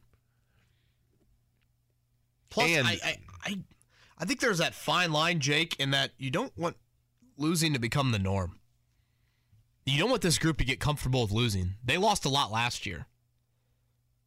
And I think another item to mention is the new lottery odds. If you are the worst record in the N- uh, NBA or you're the fifth worst record in the NBA, it's like a 5% difference in getting the number one overall pick. Right, right. It's not like the worst team gets the number one overall pick. Correct. So, I don't know. Well, you know the way it works out is that you go out and you intentionally go 14 and 68 on the season, and then you sit back with all the ping pong balls and get all excited because you got the French Wonder coming, and you're like, "Here we go, championship, championship, championship!" and then San Antonio and Orlando with one percent chances Yeah. get the top Right. pick. You Exactly. that nickname. The French Wonder. We can do better than that. Well, if you if you let it, it, the French Wonder can become French toast. Wonder also a bread, right? I'm just saying. What, what- Toast is one you don't want what you don't want your players to be though. well, You that want is them to true. Toast. What what nickname would you like? I don't know. We can come up with something. We can brainstorm. I just it's French Wonder just came off the top of my head, Mark. I, I don't know if you know this or not, but but it's eight thirty in the morning, and I'm just I'm just rolling here, right? In my opinion, that sucks. Okay, well I'm just telling you. Lyndon, rather harsh here. He goes, Kevin, don't worry if that bet doesn't work out. You can always ask Tom Brady about finding a lawyer. Oh, boy. I, I'm going to guess that Tom is probably in a little different market for a lawyer. By the way, I would potentially be in. I, I, I'm just going to say this once, and then people are going to hate me for it. I could not care less about the fact that Tom Brady. It, it, I don't even know. Is he divorced, split? I, I have no idea. But I look at it and I'm like, uh, okay. I mean, celebrity marriages fall apart all the time. And Tom Brady, we can say what we want, scrutinize, analyze, whatever, as a football player. But it's it's the guy's personal life, and uh, there are very few things I could care less about than his personal life. Now, if we were covering him as a player and it was affecting his play, and we were well, see, I think that's the part. I mean, he took ten days off Bucs- of training camp. right? I think that's the aspect where the personal life has bled into football. That, that's fair, but but we don't cover the Bucks though. You know what I mean? right? Uh, yeah. Fantastic Frenchie is where Kyle's going with that. Okay. I kind of like it. I couldn't disagree with this more. A.M. Roberts, Pacers have a better chance of going 12 and 70 than winning 30. For Kevin's Okay. sake, you better. Don't laugh at that. Hey, can I sleep at your guy's house? Not gonna win 25 games. Jeremiah Johnson from Bally Sports joins us again. A Bally Sports update. If you're a Pacers season ticket holder, I think if you're in the market to buy any sort of multi-game ticket package, um, this will be some news you want to hear. We'll talk about that next here on Kevin and Corey. 22 minutes before nine, and Kevin Bowen, as we get set to have on Jeremiah Johnson, you've got news about Bally Sports, correct? Yeah, kind of fitting. I know we talked with JJ about this a few weeks back at the Pacers golf outing, uh, but this from the Indianapolis Business Journal. Pacers Sports Entertainment uh, will provide individuals who purchase a multi-game ticket package with a complimentary six-month subscription to Bally Sports Plus, which is a new streaming service aimed at those who no longer have access to game broadcasts through traditional cable service. They also say, as part of the promotional effort, the Pacers on Wednesday launched a six game ticket package that includes access to Bally Sports Plus. Those with 10 game, half season, and full season packages also will receive the subscription. So that means that you, get additional content, right? I mean, uh, what does Bally Sports Plus? Well, Bally entail? Sports Plus is where the Pacers games will be streamed this season. Okay. So if you are a cord cutter and you have a six game, 10 game, half season, or full season ticket package, you will Oh, get ticket. Pacers games. I see what you're saying. Sorry. Yes. Okay. So this is great news. Um, I like it. One question I would have though is it says here who purchase a multi-game ticket package. So does that mean if I purchase tickets to two Well, games, package. So that probably means one of the bundled things that they have at put least together. six games? Right. So in other words, like when you go into that Bed Bath and Beyond, you can buy the little basket that's already wrapped that has the seven lotions in it. You you have to get that. You can't just buy the two little lotions for the two for twelve. Jeremiah Johnson, happy to join us. Picturing Excuse me, Jay Mark? Query buying lotions. What a transition to JJ. on this Hey, Wednesday and Works. morning. JJ, I'm just I trying like, to speak the language that everybody can understand here, Kevin. I like that news. I know it doesn't necessarily include maybe everyone. Obviously, there are people out there that you know cannot purchase a six-game ticket package, but at least is a step in the right direction, in my opinion. So does that mean if I go into Bed Bath and Beyond, I can purchase towels and I have like a stand up of Chris and Quinn, and you get you get that as well? Is that what we're saying here? Smothered lotion. That's right. Oh, okay. That's exactly right. White rain. Well, yeah. is, you're right, Kevin. This is, I think, good news. It's a step in the right direction. Ultimately, what I would love is for it get to be October 19th, and we're not talking about this as much. We're talking about what's on the court, and we're basically making the product available to more people. Ultimately, that's what Bally Sports wants. That's what the Pacers want, and really, that's what the NBA wants. Because the one thing that I've tried to tell some people is that there it's not an Indiana problem. It's not just here that people have had you know the inability to watch the games. It's I think 17 different teams are, are Bally Sports teams, and so now there's an opportunity. If you did, as you say, cord cut and have YouTube TV, there's a way that you can watch the games this year. And I've said this uh, numerous times. It's the goal of the team and the broadcast crew to make it worth your while. And if you can purchase tickets now, as the Pacers are offering an incentive to purchase a multi-game ticket package, and you get Bally Sports Plus. That's awesome because ultimately you want invested fans. You want those to watch the games in person. When they can't watch the games in person, you want them to be able to watch it on their phone or their iPad or their television, whether it's cable, satellite, or streaming. So we're moving in that direction. I think it's a step. It's a positive step, and I'm glad to hear it. I don't want to harp on this anymore, JJ, but I do need to vent. Um, why is tonight not on any sort of television? Can we get someone up in the rafters in Charlotte to stream this? I like I, I, I get that you know I don't know I'm probably putting you in an awkward position. I apologize. It just is like first preseason game. I I don't get why it's not on some sort of platform.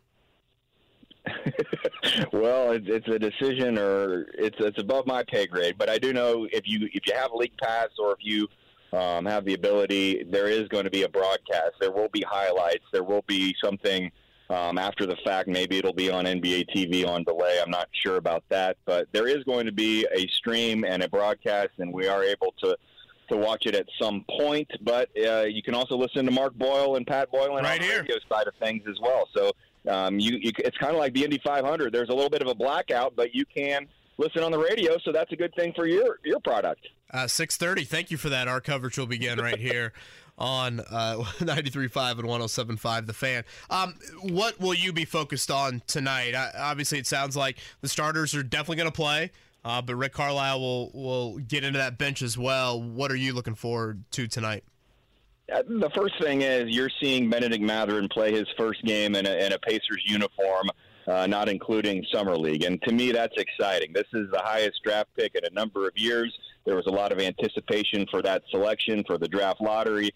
And then to see how he can fit into this team, not just this season, but in the future. So I'm looking forward to seeing him when he checks into the game for the first time, if he comes off the bench, seeing what he can do, seeing how quickly he can acclimate to the NBA game. From what I've seen in practice, I don't think I think he'll be a quick study. I think he has a chance to make a really um, powerful instant impact. And then I want to see Tyrese Halliburton with this front court. Jalen Smith, he played with obviously last season, did not play with Miles Turner. To me, there's no more important relationship than your point guard and your big man. And so, how does Jalen Smith fit on the floor with Miles Turner? What's that spacing like, and what's that chemistry um, with with Tyrese Halliburton like? We know that he can play well with Buddy Hield. They played together for a number of years, but if, if Chris Duarte's there in the starting lineup, he did not get to play as much in the second half of the season. So I just want to constantly um, evaluate all season long Tyrese Halliburton, how he makes everyone else around him better, but maybe specifically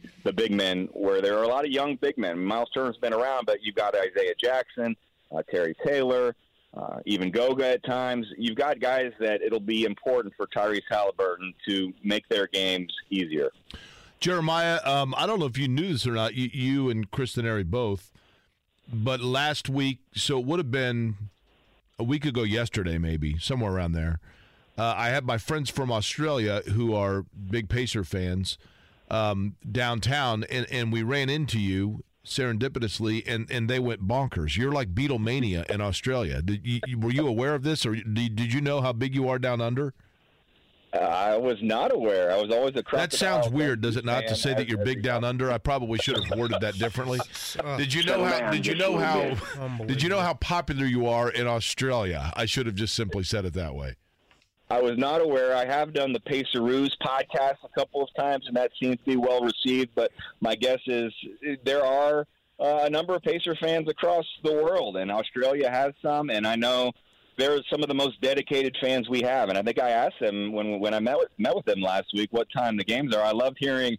I think it's a ninth grade um, student that he gets the games at 11 a.m. and he's in class and he can turn his phone or his computer on. It's kind of like the old days when we would watch the NCAA tournament during school. Yeah, it's good to know that you're corrupting the education of a high school sophomore in Melbourne, Australia. Good job.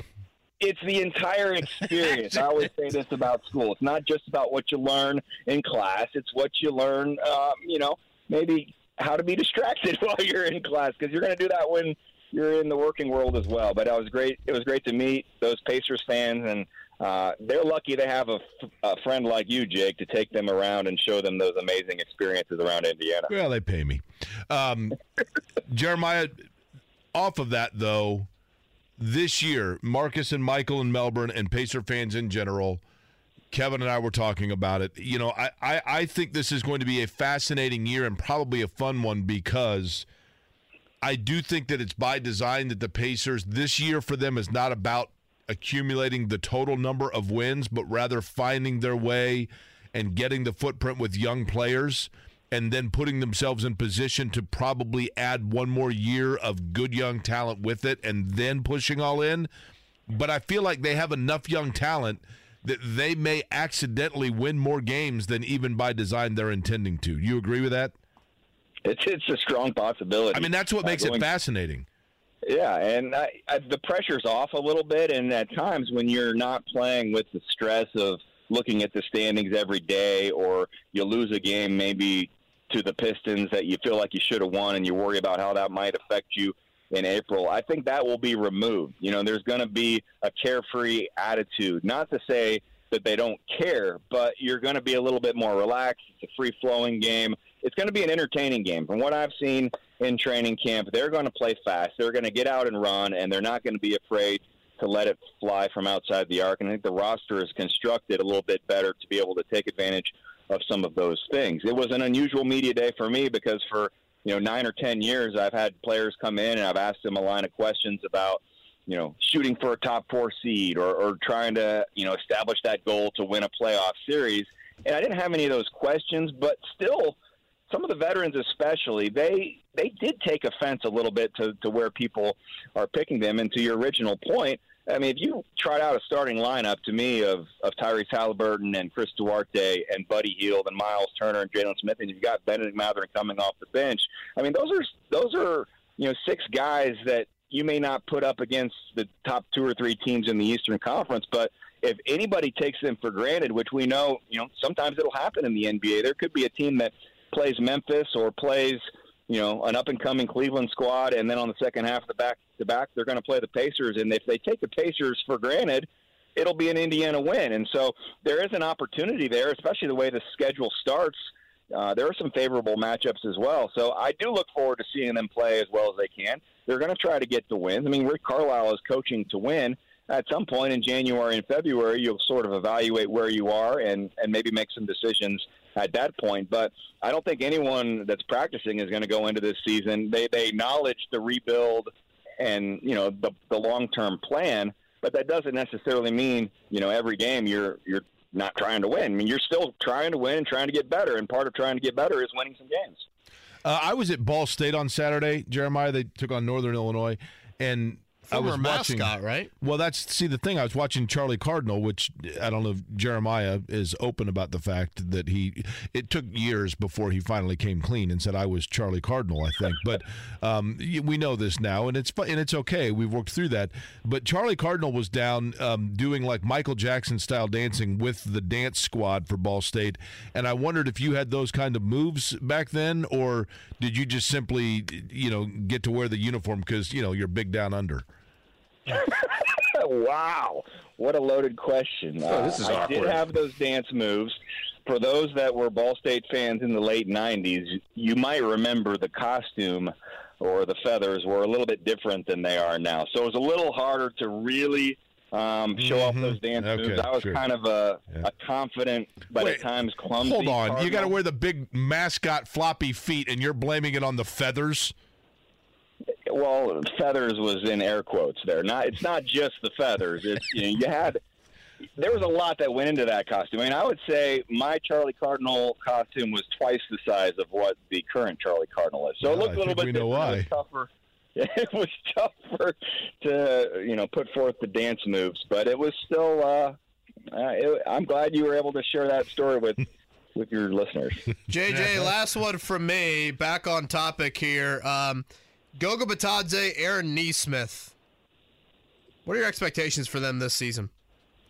Uh, they're a little bit different. I would probably say that I'm more, you know, looking forward to seeing Aaron Nesmith because I would compare him a little bit to Jalen Smith. And when the Pacers got him last February, I think people thought, ah, this is this is a favor to Torrey Craig to get him to Phoenix. We'll take Jalen Smith. We'll see what happens. And when you trade Malcolm Brogdon to Boston, you get that future first round pick. Maybe you do Malcolm Brogdon a little bit of favor. You open up some playing time in your backcourt, and you take on Aaron Nesmith, and you say, let's see what happens. He's going to get every opportunity to show that he was a lottery pick for a reason, and he does some things out there on the court that you know you can't teach. I mean, he's got some real athleticism. Uh, he's been waiting for this opportunity. So, for me, Aaron Nesmith, he might have been the second person other than Bennedict Mathurin that I'm most looking forward to watching tonight and in this preseason. For Goga Bitadze, it's probably a little bit different because, to be perfectly honest, it's a crowded front court room and maybe even crowded specifically at the center position. And I think you want to start the season seeing how Halliburton and Miles Turner can play together. You've got Jalen Smith. I'm really intrigued by Terry Taylor playing some backup four, and Isaiah Jackson is someone that this franchise is, you know, one of those guys they're trying to build around. And so by saying all those names, I'm not quite sure where Goga Bitadze fit in, fits in. He's been injured at times in his Pacers career, so I don't know early in the season, night in, night out, whether you're going to get a chance to see him. But I do know that you know the clock is ticking for Goga. He needs to show he can be an NBA player. So I do know that when he does get a chance, and it'll happen. I mean, there'll be injuries, and there'll be a chance for him to get in the rotation. Um, he'll have to, you know, try to make the most of his opportunity to prove he belongs in the NBA. But a little bit different expectation and anticipation level for those two players. So, if I, do I have this right? Nothing tonight and nothing Friday on TV for the preseason, and you guys will do next Wednesday and next Friday's games. That is correct, and then there will be a Pacers season preview show that'll come out the week of the regular season opener, and then we'll, as always, do our one-hour Pacers live pregame show prior to the season opener. So again, uh, you might be able to search around League Pass. It's the preseason contracts are a little bit different than the regular season contracts. So when once you get to next Wednesday, you can count on probably uh, all or at least at this point, it sounds like all the games on Bally Sports, and, and this week uh, just two more days to kind of figure out what's happening and, and, and really devote your attention to Mark Boyle on the radio side of things. Yes, tonight, 6.30, our coverage will begin uh, right here on the fan. Pat Boylen will lead you into the tonight's With broadcast. the newly married Pat Boylen. Yes, so, you chaotic. Know, he's back from a, a brief, brief honeymoon, and he'll be uh, on the pregame radio side of things at 6.30. Yeah, chaotic little uh, wedding there for Pat Boylen. Glad to hear that they were able to get that done and that he will be on the coverage tonight along with Mark Boyle. JJ, as always, thank you. All right, I appreciate it, and shout out to all my fans in Australia. That's Yeah. right. Both of them. Down yeah. under, right? Yep. Uh-huh. Jeremiah Johnson right there. Mark, are you seeing it's a six game ticket package? That's the Six minimum you've got to buy to get Bally Sports? Yeah.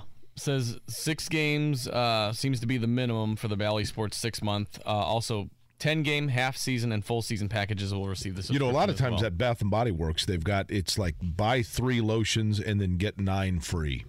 Have you ever have you So- ever done that? You got to wait for the semi annual sale with that stuff. So if you want Bally Sports have- Plus, aka if you want to watch the Pacers games this season, particularly the road games, uh, and you want complimentary access for six months, you would need to purchase at least a six-game ticket package.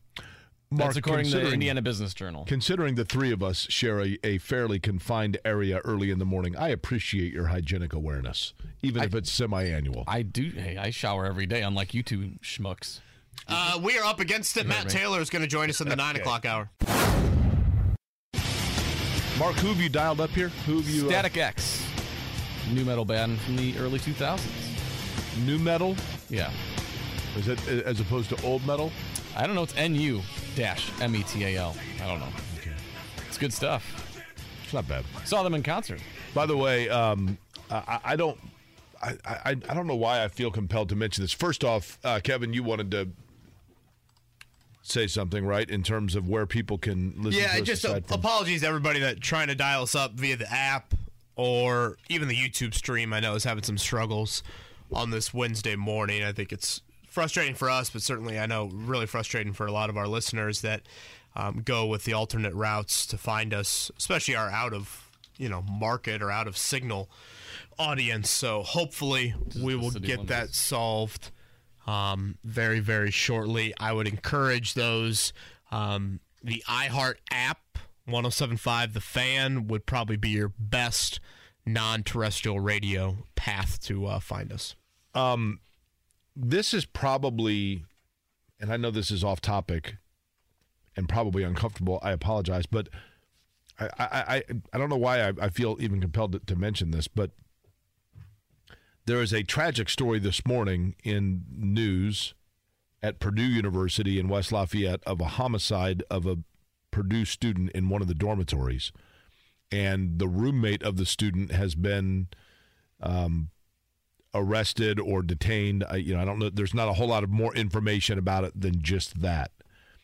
and, and I don't mean to make light of this at all. I, I, I certainly hope it doesn't come off that way. Uh, it, it, they are all tragic for sure, for certain. Uh, between Indiana and Purdue, which are fine, fine, fine universities and and great places for young people to to grow intellectually, socially, etc. Maybe it's just because we live in Indianapolis, and so therefore I don't pay attention to you know Auburn and Alabama or Arizona and Arizona State but it seems like between missing students and tragedy falling upon students at the two universities, the two major universities here in the state, it seems to be an alarmingly high number versus uh, maybe that takes place everywhere. And I don't know what that answer is. I don't even know why I'm necessarily mentioning it other than I'm just looking at it going uh, my memory is such. I mean, I remember when I was in school all the way back to my freshman year of college, there was an incident at Eigenmann at IU with a guy who had driven in from Arizona to for his girlfriend, and you know there was a homicide there, and then you know there have been very famous cases, sadly, in Indiana of young female um, co-eds that have been have gone missing or later turned up as homicide victims, and now this at Purdue, and I, it just part of it i may i don't know. I i don't know why i'm even bringing it up other than is it just young people at that age? It, there are circumstances in life that that create and danger is present and maybe it is the case like this on all college campuses but um, it seems alarming to me but i certainly um, you know, thoughts obviously with the family uh, of this young person at, at, Purdue that we'll learn more about obviously over the next couple of weeks, I would assume. Yeah, it's awful. I always felt this way about um, when I went back to Indiana just a few months after Lauren Spierer went missing. And I don't know, I just always think about this stuff. And when I saw that news this morning, Jake, I immediately was like, wow, one day, you know, I'll you know, send Rosie off to college, send Max off to college, and it's like some of these parents, and who knows, maybe that was the last time that they correct saw their child. It's just absolutely awful. To your point, yeah, maybe we're so close to Purdue and Indiana that we just hear about it a little bit more. Um, nonetheless, it's horrific if those numbers are, you know, at the same level at other colleges around the United States. Um, Transitioning here, Phil says if you search on the iHeartRadio app, uh, you should use 1070, not 1075. And uh, someone else mentioned the TuneIn Radio app has been working well. So, TuneIn Radio app, iHeartRadio, both of those avenues. Um, and a little bit more of kind of like a, an uplifting if you're looking for something to do on your lunch break today. Um, the Colts produced, I thought, an extremely well done look back. It's the 10 year anniversary coming up on Friday of, in my opinion, one of the greatest, frankly, I think one of the greatest moments in Colts franchise history. Um, certainly one of the greatest games inside of Lucas Oil Stadium history. And that would be um, probably known most for Reggie Wayne's orange gloves. Uh, that would be the Colts coming back to beating the Green Bay Packers in the first game that Chuck Pagano missed due to his leukemia battle. Uh, shout out to the Colts production team. Uh, they got some extremely candid interviews with Reggie Wayne, Andrew Luck, and then I think we heard this a few weeks back, Jake, when we had Chuck Pagano on. But when Chuck was in town, along with Bruce Arians for his Chuck Strong event, the Colts got those two together. So it, it's a two shot of them uh, on camera sharing their memories from that 2012 season and everything that unfolded, particularly with that Green Bay game. And Chuck was emotional with us. Chuck is extremely emotional on that video. So the Colts YouTube page is where you can find that. Just an awesome, awesome watch. Really, really well done. Um, I find myself thinking back on that game. First off, I can't believe it was 10 years ago. Uh, secondly, I, I think back to that game, and there's so many memories that kind of flood my brain. I'd say one is that is a Hall of Fame moment by Reggie Wayne. Over 200 receiving yards against Charles Woodson that afternoon. Some incredible one-handed catches. The go-go gadget, kind of like uh, you know, reaching for the end zone just really quickly and, and, and put the ball over the goal line right before he got hit. Um, And really, that was one of the early moments of the luck era where you were one and two football team. And not to get like so football centric with it all, but if you lose that game, I, I don't know, maybe you continue to go down kind of that uneven path of a first year GM, a first year head coach, and a first year quarterback. And instead, you win, you come back and you beat a team that had won 15 games the previous year, and you go on to win 11 games. Chuck comes back for the final game of the season, and you make the playoffs. Um, I encourage everyone to watch that. You know, um, the thing I remember the most about that Chuck Pagano game for Reggie Wayne, at the time I was doing a radio show with Reggie Wayne, and he had the orange gloves. And I can't recall whether it was, I, I believe it was one of his college teammates that was playing for, or, or involved somehow with the Dolphins. I think it was one of the Dolphins players that gave him the orange gloves. It may have been a Cleveland Brown player, but I think it was a Dolphins player. I think that's right. And he Reggie mentions that in the piece. by yeah. the. Oh, he did. Okay. Yeah. He wore them because it was the color that was symbolic of um, Of leukemia, right? leukemia. Yeah. And then the NFL blocked it. Remember? Like the next week, they told him he couldn't do it because it was in violation. Really? I of, didn't. yeah. I didn't remember that. Yeah, he wanted to wear them for the rest of the year, and the NFL prohibited him from doing it because it was not within the dress code of the NFL. Since it was not, I think he was fined in the first game because it was not within their colors, and so he could not do it from from there on out. And I, I, I get it. I mean, I that seems really harsh, and then you think about it, and you're like, I don't know. Then where do you draw the line? And you know, whatever. But um, it was an unbelievable performance. Yeah, Colts YouTube page on that. Um, and we mentioned this when we had Chuck on a few weeks ago. That bye week in the 2012 season fell as the earliest bye week in the NFL, if I'm not mistaken. So the Colts are one and two. So that means it would have been a week four bye leading into that Green Bay game. I mean, we just got done with. Yeah, we just got done with week four in the NFL. No team has had their bye week yet. Uh, the Colts were, again, the team with the earliest bye week. I, I think about this, Jake. Dallas Clark's gloves from Tampa Bay. Would that be right? Oh, really? I, I for some reason I thought Dolphins or Browns. I I remember him. I'm certain Reggie had told me that it was the Dolphins, but that, that may be right. If the Colts don't have that early bye week, does Chuck Pagano listen to his wife? Does he listen, or does he then go to the Colts medical team and say, "Hey, there are some spots on my body right now that look a little different, and I feel really tired." It's a first-time head coach, Right. Been dreaming of this opportunity. One and two start. Just lost a really tough game the week prior.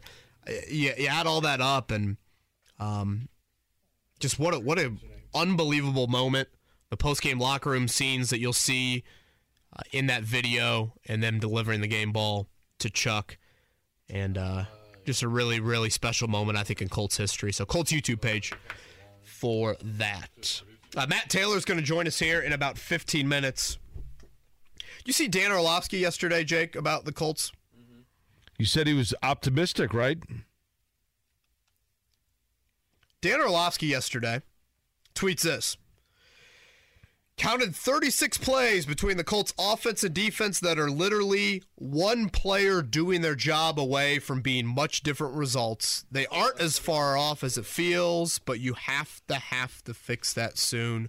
Only major issue I feel is left tackle. Okay. Well, here's the thing.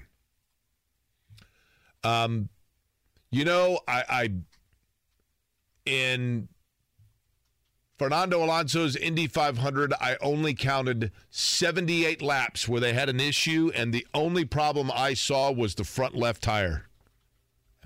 I, I, mean, left tackle's fairly important.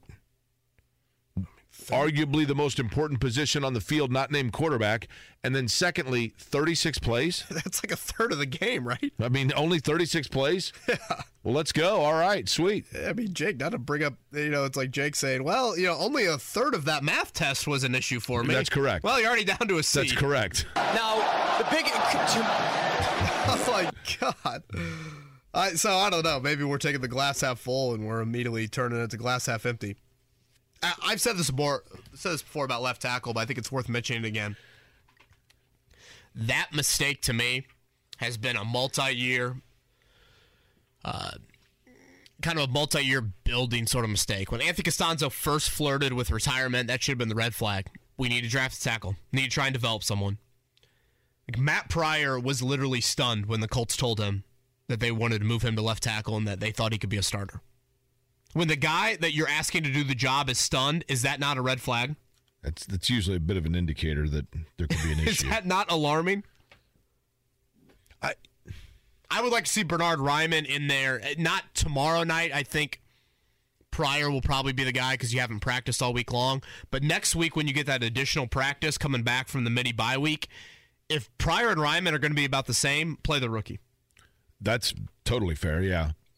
I mean, at some point, I'm Bernhard Raimann, and I'll be back. heck yeah. That pause gets me every time. At some point, and I, look, I think the Colts could win tomorrow night. I do because I think Denver's got the same issues that Indianapolis does. But if they come back, if they don't win, Kevin, at least two of these next three at Denver, Jacksonville, and then at Tennessee. If they don't if they don't win two of those three, then at some point you start moving to the future, don't you? And you just you just say, you know what? It's I mean, can you if, if you lose, if you lose two of three, if you lose three, Jake, you know you get to that trade deadline end of October. Do you become a seller? uh, yeah, possibly. it's stuff that I know internally probably isn't even being discussed about right now, but those are questions you have to have. Look. if if it goes down that path. Some people were asking about Bernhard Raimann. I'll sneak this in, Jake, before you, you go. Um, Raimann's been dealing with an ankle injury. He rotated in the first two weeks. Still getting back to full speed on that. I think that's part of the reason why we haven't seen him in there more. The the thing about broken record here, I realize the teams that the Colts are looking towards to stay on pace with in the AFC Buffalo, Kansas City, the Bengals. I don't know that I'd say New England, uh, Baltimore, certainly. Um, who else am I missing here? And I mean, obviously Tennessee, right? Um, Jacksonville, maybe. But if you look at those teams, Kevin, Miami. Now, Miami drafted Tua. Did they move up or did they organically have the fifth overall pick? I believe organically. Okay. Cincinnati organically had the number one overall pick, and Joe Burrow was there. And the Chargers took Herbert right after Tua. The Chargers moved up to get Justin Herbert, correct? God, Mark, would you you- would you look that up? For some reason, I'm thinking those three teams kind of stayed pat. Okay.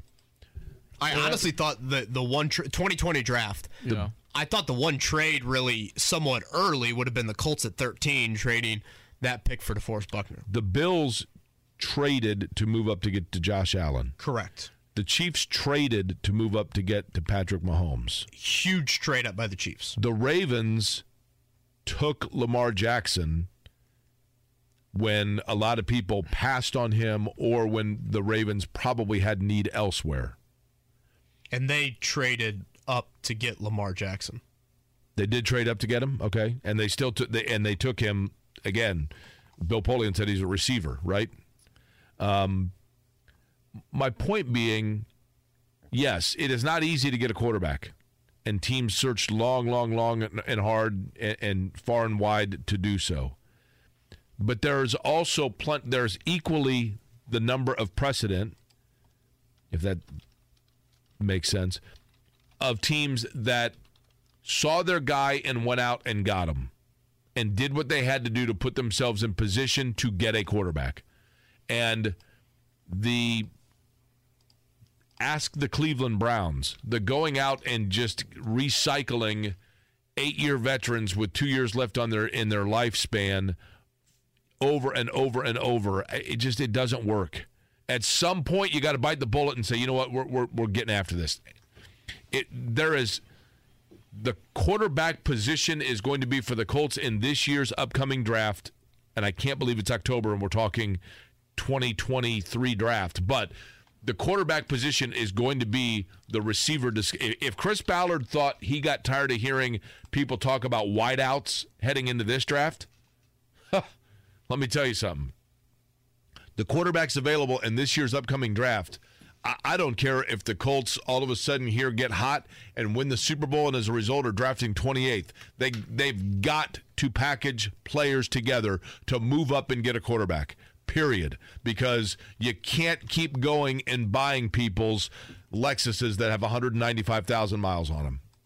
Eventually, you've got to bite the bullet, trade in your car, and throw in your flat screen television if need be to get yourself a car that is new to you. I think you're also seeing that wide receivers are first round talent ready. You've seen about these guys that are going in the first round. You're like, wow, that's a rich prize to to do. But you see like Ja'Marr Chase, DeVonta Smith, all these guys that are number one first round picks. Like, there's talent there. Like, wouldn't you love to have one of those guys on the Colts? You have to start using your draft capital for those guys as well. I feel like. You know, I obviously people understand that Chris Ballard and I disagree on the wide receiver position. We disagree even more on how you acquire a quarterback. By far.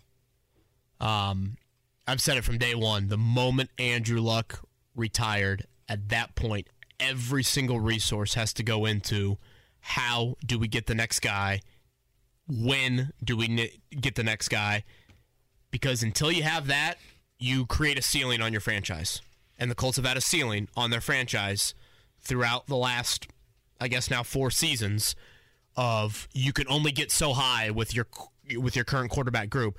And even if you get to that ceiling, like let's say for some reason the Matt Ryan thing worked out or works out. The Colts turn it around, the Colts win, you know, 11 games, they win the AFC South, they, you know, win a playoff game and then they lose to the Chiefs in the divisional round of the playoffs. Next year, same thing. Well, then Matt Ryan retires. And now you're scramble mode. Now you're okay. You, continue to get back to the same sort of question you've had since 2019.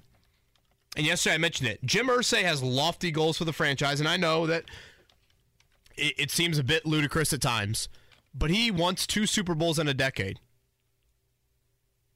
And I, I feel like, okay, if that's his goal, then if you're the general manager, the best way to try and achieve that is to go out and find a young quarterback that you build with, you grow with, and that is your guy. That is the mainstay because more than any other position on the football field, it's quarterback that can cover up other deficiencies.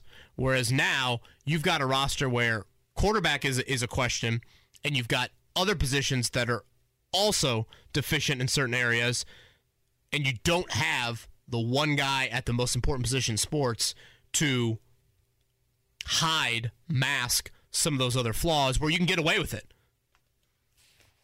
The Colts can't get away with it right now. They're they're going to win in Denver, though, aren't they?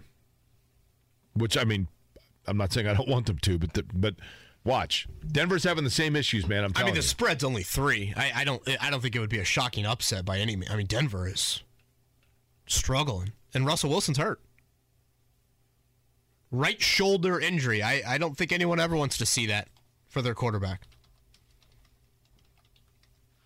Right shoulder. He says he's a okay, right? Yeah, but you put one hit on that shoulder.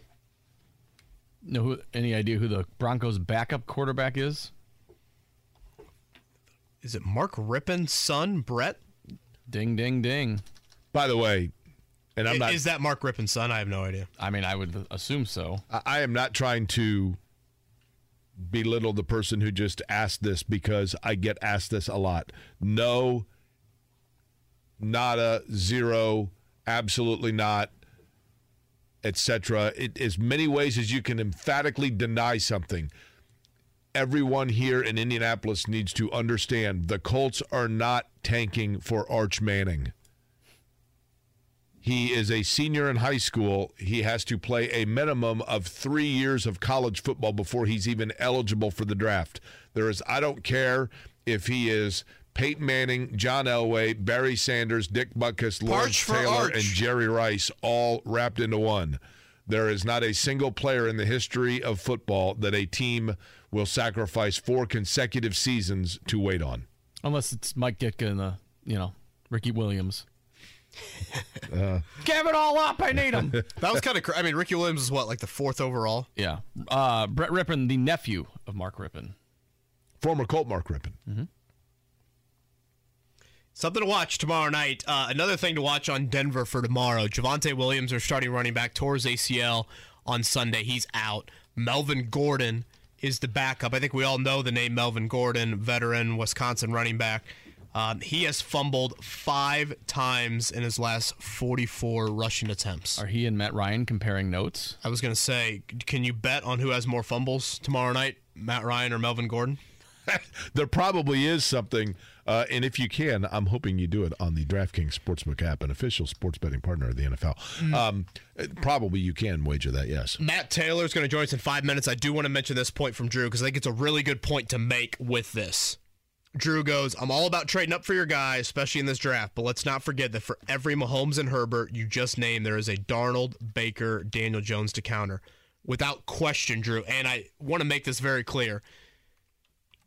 It's not easy to find the guy, but if you want a franchise that is going to give you the best chance for sustained success over a decade, it's the path you have to take. It's not the easiest path to necessarily maneuver or find, but you've got to go that path. NFL history would indicate that, particularly this day and age of NFL history. So it's not easy. I don't think anyone is saying it's easy, but it's part of why teams like Buffalo and Kansas City right now feel as good as they do about their franchise. Kansas City for the last five years and moving on. Buffalo for the last couple of years and moving on here into the 2020s. By the way, somebody just asked me whatever happened to Jacob Eason. I believe he is on the Panthers practice squad, correct? Is that where he's at now? I believe that's correct. 99.999% certain that he is on a practice squad, uh, hoping that Sam Darnold and Baker Mayfield don't work it out. Or whatever happened to PJ Walker? Colts preseason darling. Wasn't he with the Panthers at one point? He, he he's bounced around. Who's the one that was with the Colts like seven different times in pre? Like he was the Drew Haddad of quarterbacks. I think it was PJ Walker. Uh, yeah, yeah. Shorter guy, right? Yep, on Yeah. again, off again. Pride of Temple, PJ Walker. Um, all right, morning check down before Matt Taylor. The Morning check Checkdown. Brought to you by Ball State Football. Get your tickets at ballstatesports.com. On 93.5 and 107.5 The Fan. PJ Walker, the second string quarterback for the Panthers, right? Really? Yeah. So Jacob Eason's behind P.J. Walker, Baker Mayfield, Sam Darnold, right? And Matt Darnold's Corral, hurt, right? Matt Corral, and Matt Corral, Corral's hurt. Darnold. Jeez. Okay. Uh, by the way, Major League Baseball yesterday, Aaron Judge, number 62, Yanks split a doubleheader with the Texas Rangers. The Blue Jays and Orioles were rained out. They will make that up in a doubleheader, which is totally weird because the Blue Jays are like, hey, we got playoffs to get to, and the Orioles are like, yeah, we got crab cakes. What else, Kev? Uh, Pacers preseason home opener. Or Where's the swoosh, Mark? Come on, get with it. I keep on saying home opener. Uh, by the way, Major League playoffs will begin on Friday. Today's the final day of the regular season. Uh, Pacers preseason opener is tonight in Charlotte. Your only way to access that outside of NBA League Pass, which I assume will be blacked out here locally, would be our airwaves. Six thirty. Our coverage will begin. Pacers and Hornets tip off at seven o'clock as a new era of Pacers basketball begins tonight. And uh, Colts injury report from yesterday. Again, still no Jonathan Taylor. We'll talk with Matt Taylor about that here coming up. Um, Taylor, I guess in the good news department is this the Colts don't feel like he would further damage the ankle injury if he were to play on Thursday night. Um, he was in a walking boot yesterday watching the team's walkthrough. This sounds like a decision that will go down to the wire before kickoff. Uh, if the Colts bring up Phillip Lindsay from their practice squad, they need to make that move happen by 4 o'clock tomorrow afternoon. So that's something to keep an eye on with the Colts. All right, Matt Taylor, voice of the Colts, joins us next. Off to Denver, I believe later this afternoon is one Matt Taylor. With a Thursday night game, we bump him up to Wednesday and appreciate him for being flexible with us. Mate, I offered a glass, I handed a glass of half full orange juice to Colts fans um, yesterday via the schedule. The next six games, all against teams with records at 500 or worse. If I asked you for a glass of half full right now with the Colts, where would you point? Oh man, good question. Um, you know, I, think glass half full would be you know second half adjustments, especially within the defense. You know, because on on you know on Sunday in the third and fourth quarter, the Colts only gave up I think it was 38 total net yards um, to Tennessee, and you know, so I, I think you kind of look at that two ways. You know, great that they make adjustments, but what's going on in the first half? You know, why why can't you play good football and complementary football in the first half of these games? And you know, point to the resiliency of the team. You know, that's a good thing. Um, that's a glass half full where they're never completely out of games. You know, you saw that in Week One in Houston, and then on Sunday against Tennessee, where they were down 21, pulled within seven, had a chance to to tie had they not fumbled in plus territory. Um, so I guess those are glass half full things, but I know fans don't like to hear that. And, you know, I don't like talking about it, to be quite honest with you, because there's a lot to clean up, and there's still a ton of room for improvement within this team. I still think you're you're talking about self-infliction and, and self-forced errors in a lot of these games and not getting off to quick starts, not being able to put your best foot forward to start these games where – you know, the Colts have been outscored 27 to 10 in the first quarter and 65-23 in the first half of these games. So I think you know if you if you know you you, you try to you try to draw conclusions on a team through four games in. That's a, I think a big enough sample size because you've played roughly a quarter of your season here in a 17 game schedule. You know the Colts I think so far are a better second half team than they are first half team which is quite, quite um, you know, I think in, in contrast of, of what they've been in the past under Frank Reich. You know, from 2018 to 2021, they were such a good starting team in the first quarter. Um, so it's it, right now you're just trying to kind of put it all together. But I guess if you're going glass half full right now, it would be the defense's ability to get stops in the second half and the team's resiliency to fight their way back into these games. They're going to need that towards the end of this season because they're going to be in those situations again. But uh, I think the bigger question is how do you get off to better starts? Matt, when you look at the Colts season so far and the frustration thereof, uh, is it like looking in the mirror when you look at Denver? Because I was telling Kevin this morning, I get the impression that the two guys that are doing morning radio in Denver, uh, inevitably better than we, uh, probably are having a similar conversation about their franchise. Correct? Yeah, they're they're they're off to a rocky start too, or or at least an uneven beginning, right? Because they're two and two, and it's funny. I, Is I that watched, a play on words guys, with a rocky start? oh yeah, I didn't even think about that. See, I'm I'm smarter than I look. God. Um, I feel like I but got no, two I mean, I, I watched me. I watched I watched the first quarter of their game on on Monday Night Football in Week One against Seattle. I'm thinking to myself, geez, Denver's pretty good. You know, they're moving the ball really well, and uh, you know, they got some stops on defense, and then it just hasn't been that consistent for them. I know they've got a boatload of injuries going into this game, and that that's you know sort of what kind of um, makes it. I mean, injuries for for both teams. You know, anytime you talk about a Thursday night game, that's always a storyline. I mean, Javonte Williams is banged up. They're banged up along their offensive line with Quinn Meinerz and um, you know Graham Glasgow has had to start at right guard for them the last three games. You know, Randy Gregory is going to miss some time. So they've got a lot of injuries. The Colts are dealing with injuries with Shaquille Leonard and uh, Jordan Taylor, or excuse me, Jonathan Taylor, and then Julian Blackmon in the back end. Um, so that that's going to be a big storyline in this game is is who can play, who's available, and and what percentage are they out there on the field, given the fact that they played you know four days earlier on Sunday. Um, but yeah, Denver's kind of in the same boat as the Colts, looking for consistency, looking to put it all together, and trying to find some answers on offense because both of these teams, uh, just quite frankly, have not been very good putting up points. You know, the Colts, uh, 14 points a game for the Colts, around 16 points a game for Denver. You know, on paper, the winner of this game is going to win it. You know, 20 to 17 or 16 to 13. It might be a an old-fashioned defensive struggle. Both defenses are pretty good. Um, so maybe this kind of lends itself to a grinder on Thursday night football. He's Matt Taylor. He's voice of the Colts. He's with us here on the Payless Liquors hotline. I do think Jonathan Taylor will certainly try and do everything he can to give it a go on Thursday night. Let's say he misses his first game in years due to injury. Nyheim Hines, Deon Jackson, Phillip Lindsay.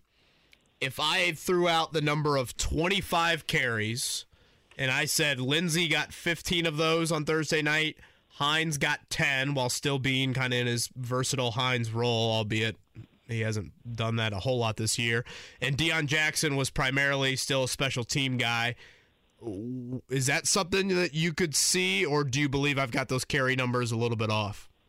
Yeah, that's that's a great question, and I don't know. I don't know if I have the the right answer for it because since Jonathan Taylor's been here, you know, we haven't had that situation pop up. And in, in training camp and during the preseason, um, you know, at times it was Lindsay, the number two. At other times it was Deon Jackson, and then to start the season, it's Lindsay on the practice squad primarily because he's not all that much involved on special teams.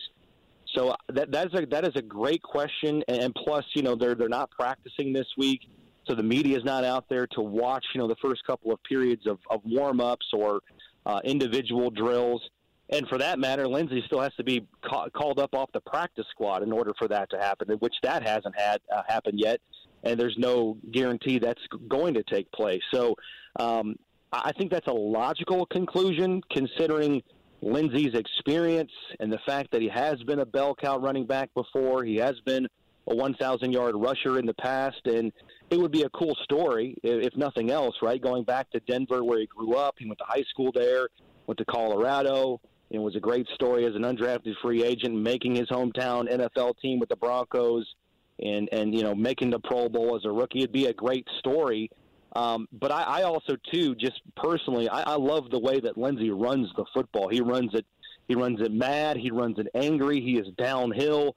Uh, Doesn't is, fumble. There's there's that. That's that's a huge part of it, no doubt. Um, but I, I that's you know saying that the Colts I think also really like Deon Jackson, and Deon Jackson I think is more of a runner, uh, in, in the mold of a Jonathan Taylor. You know where he's going to be able to maybe break one or be patient and read th- things at the line of scrimmage. You know, cut off blocks and, and maybe make yards when when they're tough to come by. Whereas again, Lindsay is just downhill, and I think there's something to be said for for both of those styles situationally. So I, I think that's the biggest question going into this game. Should Jonathan Taylor not play? Who is the primary running back, and how do they divvy up those carries between those three guys, knowing full well too that that you want to involve Nyheim Hines in the passing game too. So I really think it boils down to Lindsay or Deon Jackson. But again, that's a big if because Lindsay still would need to be brought up off the practice squad. And there's so many things that go into that too. You know, where is Taylor today? Where is he going to be tomorrow? And I think they have until four o'clock tomorrow afternoon to make that decision on Lindsay being bumped up from the practice squad. So there's a lot of things that are still going to need to be, you know, they, they need to evolve greatly between now and and you know tomorrow afternoon, you know, three or four hours before the game. You know, the release of Dezmon Patmon yesterday Matt. I, not so much surprised by that as much as it surprised me a little bit that they would further deplete the receiving core. Am I being too critical?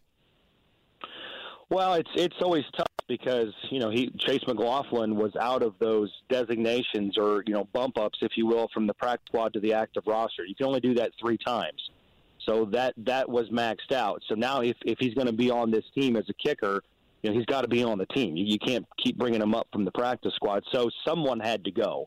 And that's always a really tough situation when you are relatively healthy as a football team, which the Colts are, you know, out, out outside of those guys we just talked about with Taylor and Leonard. Um, but it, it, it's I think it's one of those things where, you know, which which of the position groups can we sacrifice a player? You know, because if you look at the inactives the last couple of weeks, Patmon's been on that list. And so now you still you still have five healthy, reliable wide receivers on your team, and so I just think it, it kind of boiled down to a numbers game and roster mechanics. You know, with everybody relatively healthy here, someone had to go, and unfortunately, that guy was Dezmon Patmon. But he's got until today, this afternoon, to clear waivers, and the Colts would love to bring him back. But considering he is a pretty good player that I think can play for a lot of teams in the league and serve a purpose. Um, that that may not happen, so we'll see how that plays out. Speaking of wideouts and voice of the Colts, Matt Taylor is with us here. Um, last one for me. It's been quite impressive to see the Alec Pierce that, unfortunately, uh, Notre Dame and IU football fans saw uh, tear them apart in college. Do the same on those go routes here the last couple of weeks. Um, I, I just feel like that ball, the Matt Ryan to Alec Pierce ball, kind of the 50 50 opportunity down the sideline, the fact that Pierce has shown that the ability to come down with it at the NFL level is massive for the Colts. And I think it's huge for his development. It should help him open up maybe some other things in the passing game. And to me, Matt, that's got to be a staple of the game plan. At least one, if not two, of those balls every week. Yeah. Yeah, it's it's huge to open up the running game and, and to take even if you don't complete those passes, you know, it, it sends a message Right. that we we've, we've got these in our arsenal, and you've got to respect In that. the back And of it- your I- mind I- as a corner, you got to think that's always there. I, I could not agree more. And I think it's huge for this team to open up, you know, take some shots, open up the playbook, and get some chunk plays, and just be able to trust a guy that young to make those plays. I think he's got what three catches on the season, and he missed a game uh, over at least 20 yards, and he's got one over 30 and another 44 the other day. And he's making them in acrobatic fashion. And to your point, that's exactly what he did last year at Cincinnati, where he's going, he's climbing over guys, you know, sort of climbing on top of the corner or the defender and going up and, and over and making a con- contested catch, uh, or he's able to get separation. And that ball to to um, to to Pierce the other day in plus territory on that last drive before the fumble, you know, he got separation, but it was also a little bit underthrown.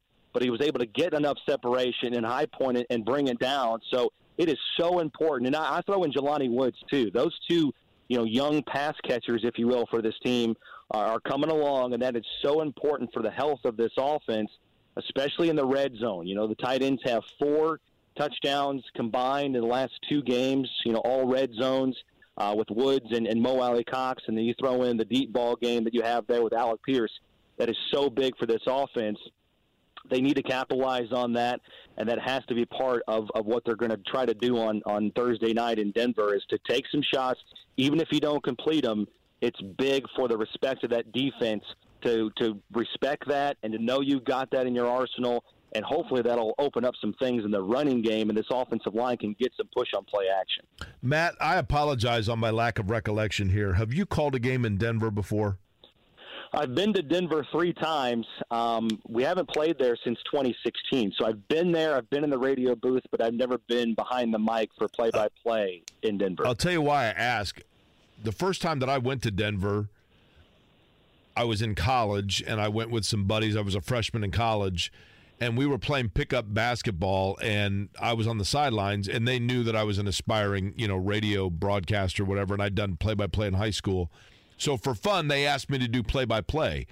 And it was the day that I got there and like I was like jumbled doing it. I know it sounds weird. Eh, Not not maybe only I noticed it, but it took a second to catch my breath like in the fast pace of talking that takes place in play by play. And there's no way to, to know this ahead of time, but I will be curious. So put this in your hip pocket. I'm going to ask you next time we talk to you after the game whether or not the altitude did affect you in doing the broadcast. I'll be curious. I'm, I'm sure it will. No, I'm sure it will. I mean, yeah, that that's that's. I mean, I've noticed it even when I haven't done play-by-play. You know, being down there on the field, um, you know, you. I, I don't know if I got necessarily winded per se, but you know, when I when I did speak, um, I, I did notice a. I don't know what the right term would be. You know, shortness of breath. It's or- weird. or Like it like not, I- not not not as much o- oxygen coming Totally. in at one time. I don't know what it is. Right. Packing the oxygen mask, voice of the Colts, Matt Taylor. Two games in five days. Our coverage will begin tomorrow. Uh, what is that? Five o'clock, Scotty. Our coverage for tomorrow. Five thirty. Our coverage will begin tomorrow, and kickoff comes at eight fifteen. Mayte, safe travels and enjoy the quiet weekend. I appreciate you guys. Be well. Thank you. That's Matt Taylor right there on the Payless Liquors hotline. We do have a pop quiz coming up 317 239 1070. Mark, I know Blake's been hanging in there. Let's let's sneak in Blake uh, before we get to the pop quiz. What's up, Blake? Hey, what's up, guys? Thanks for having me on. So, I had kind of an interesting thought when you guys were talking about the Pacers this morning. So, I've noticed, you know, over the past few years since the Pacers hit the reset button, that fans have kind of backed off of. There hasn't been, uh, you know, much animosity between the Indianapolis fans and Pacers. So, I was thinking that the Colts should maybe take a similar approach. You know, uh, like look at the Pacers. They brought in Rick Carlisle someone obviously who's been here, someone who's won a championship in Dallas. They brought in a trustworthy head coach, and then they were open and honest about it. You know, they got uh, Chris Duarte, they got uh, they got Ben Mathurin. Like they've officially done that. They've brought in young talent, and Indianapolis has been okay with it. So I was thinking that you know this offseason, Jim Irsay should maybe take some notes from the Pacers and kind of follow their approach. Just wanted to see your guys' thoughts on that. Totally. I look. I've said the same. I agree. The Pacers give them credit. Pacers They- have offered hope. They've been transparent and just saying, "Look, here's what we're doing," and I think that's all people have asked. Right? Don't fool me. Uh, you know, don't don't try to play me for a fool. And look, people might get tired of it in mid-January if the Pacers are 15 and 47 or whatever. But at least they know what the game plan is. Right. The Colts, it's tough to figure out what the game plan is. Pacers have adopted more of a modern approach with young guys, a little bit more position centric to today's NBA. I can't say the same thing for the Colts right now. And uh, it'll be interesting to see how that unfolds. All right, pop quiz is next 317 239 1070. Have you studied? Can you handle the pressure?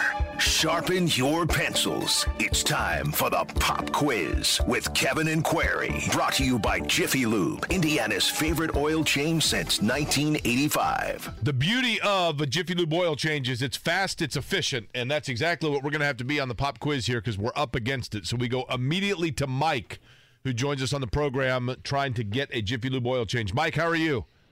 What's going on, guys? Not a lot. I apologize. Two-minute You sound like a drill, fun Mike. guy, but we got to do this in two minutes. So, question number one Hey, for you, Mike.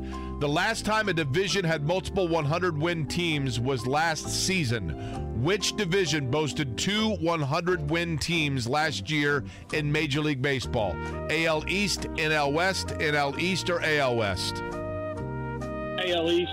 All right, Mike number two, Aaron Judge, homer to lead off the second game of the doubleheader yesterday.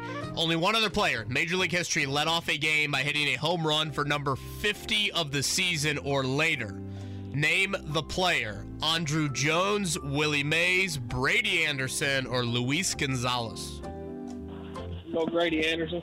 Luis Gonzalez had more than 50? On this day in 2001, Barry Bonds hit homers 71 and 72 to break McGwire's Major League record.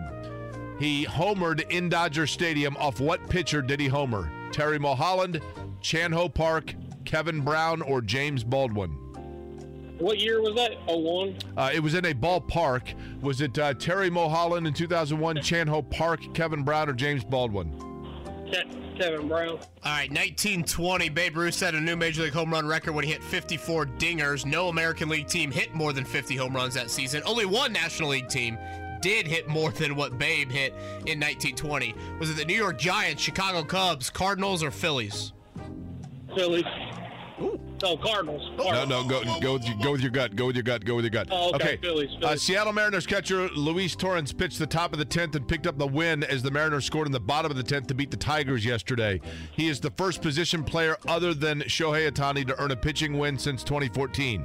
Name the team that had a position player pick up that win in 2014. I will tell you, it was catcher John Baker. Was it for the Cubs, Rockies, Rays, or Tigers? I will tell you, it was probably a day game.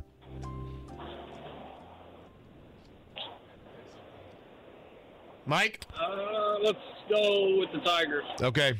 Uh, it was actually the Cubs. The other answer is Phillies, Chan-Ho Park, the NL West, and Brady Anderson. You blew it! Mike, call again. You sound like a good dude. Felt like Joey Chestnut there trying to get those final few hot dogs down. We'll talk Colts Broncos Thursday night football tomorrow. Pacers recap.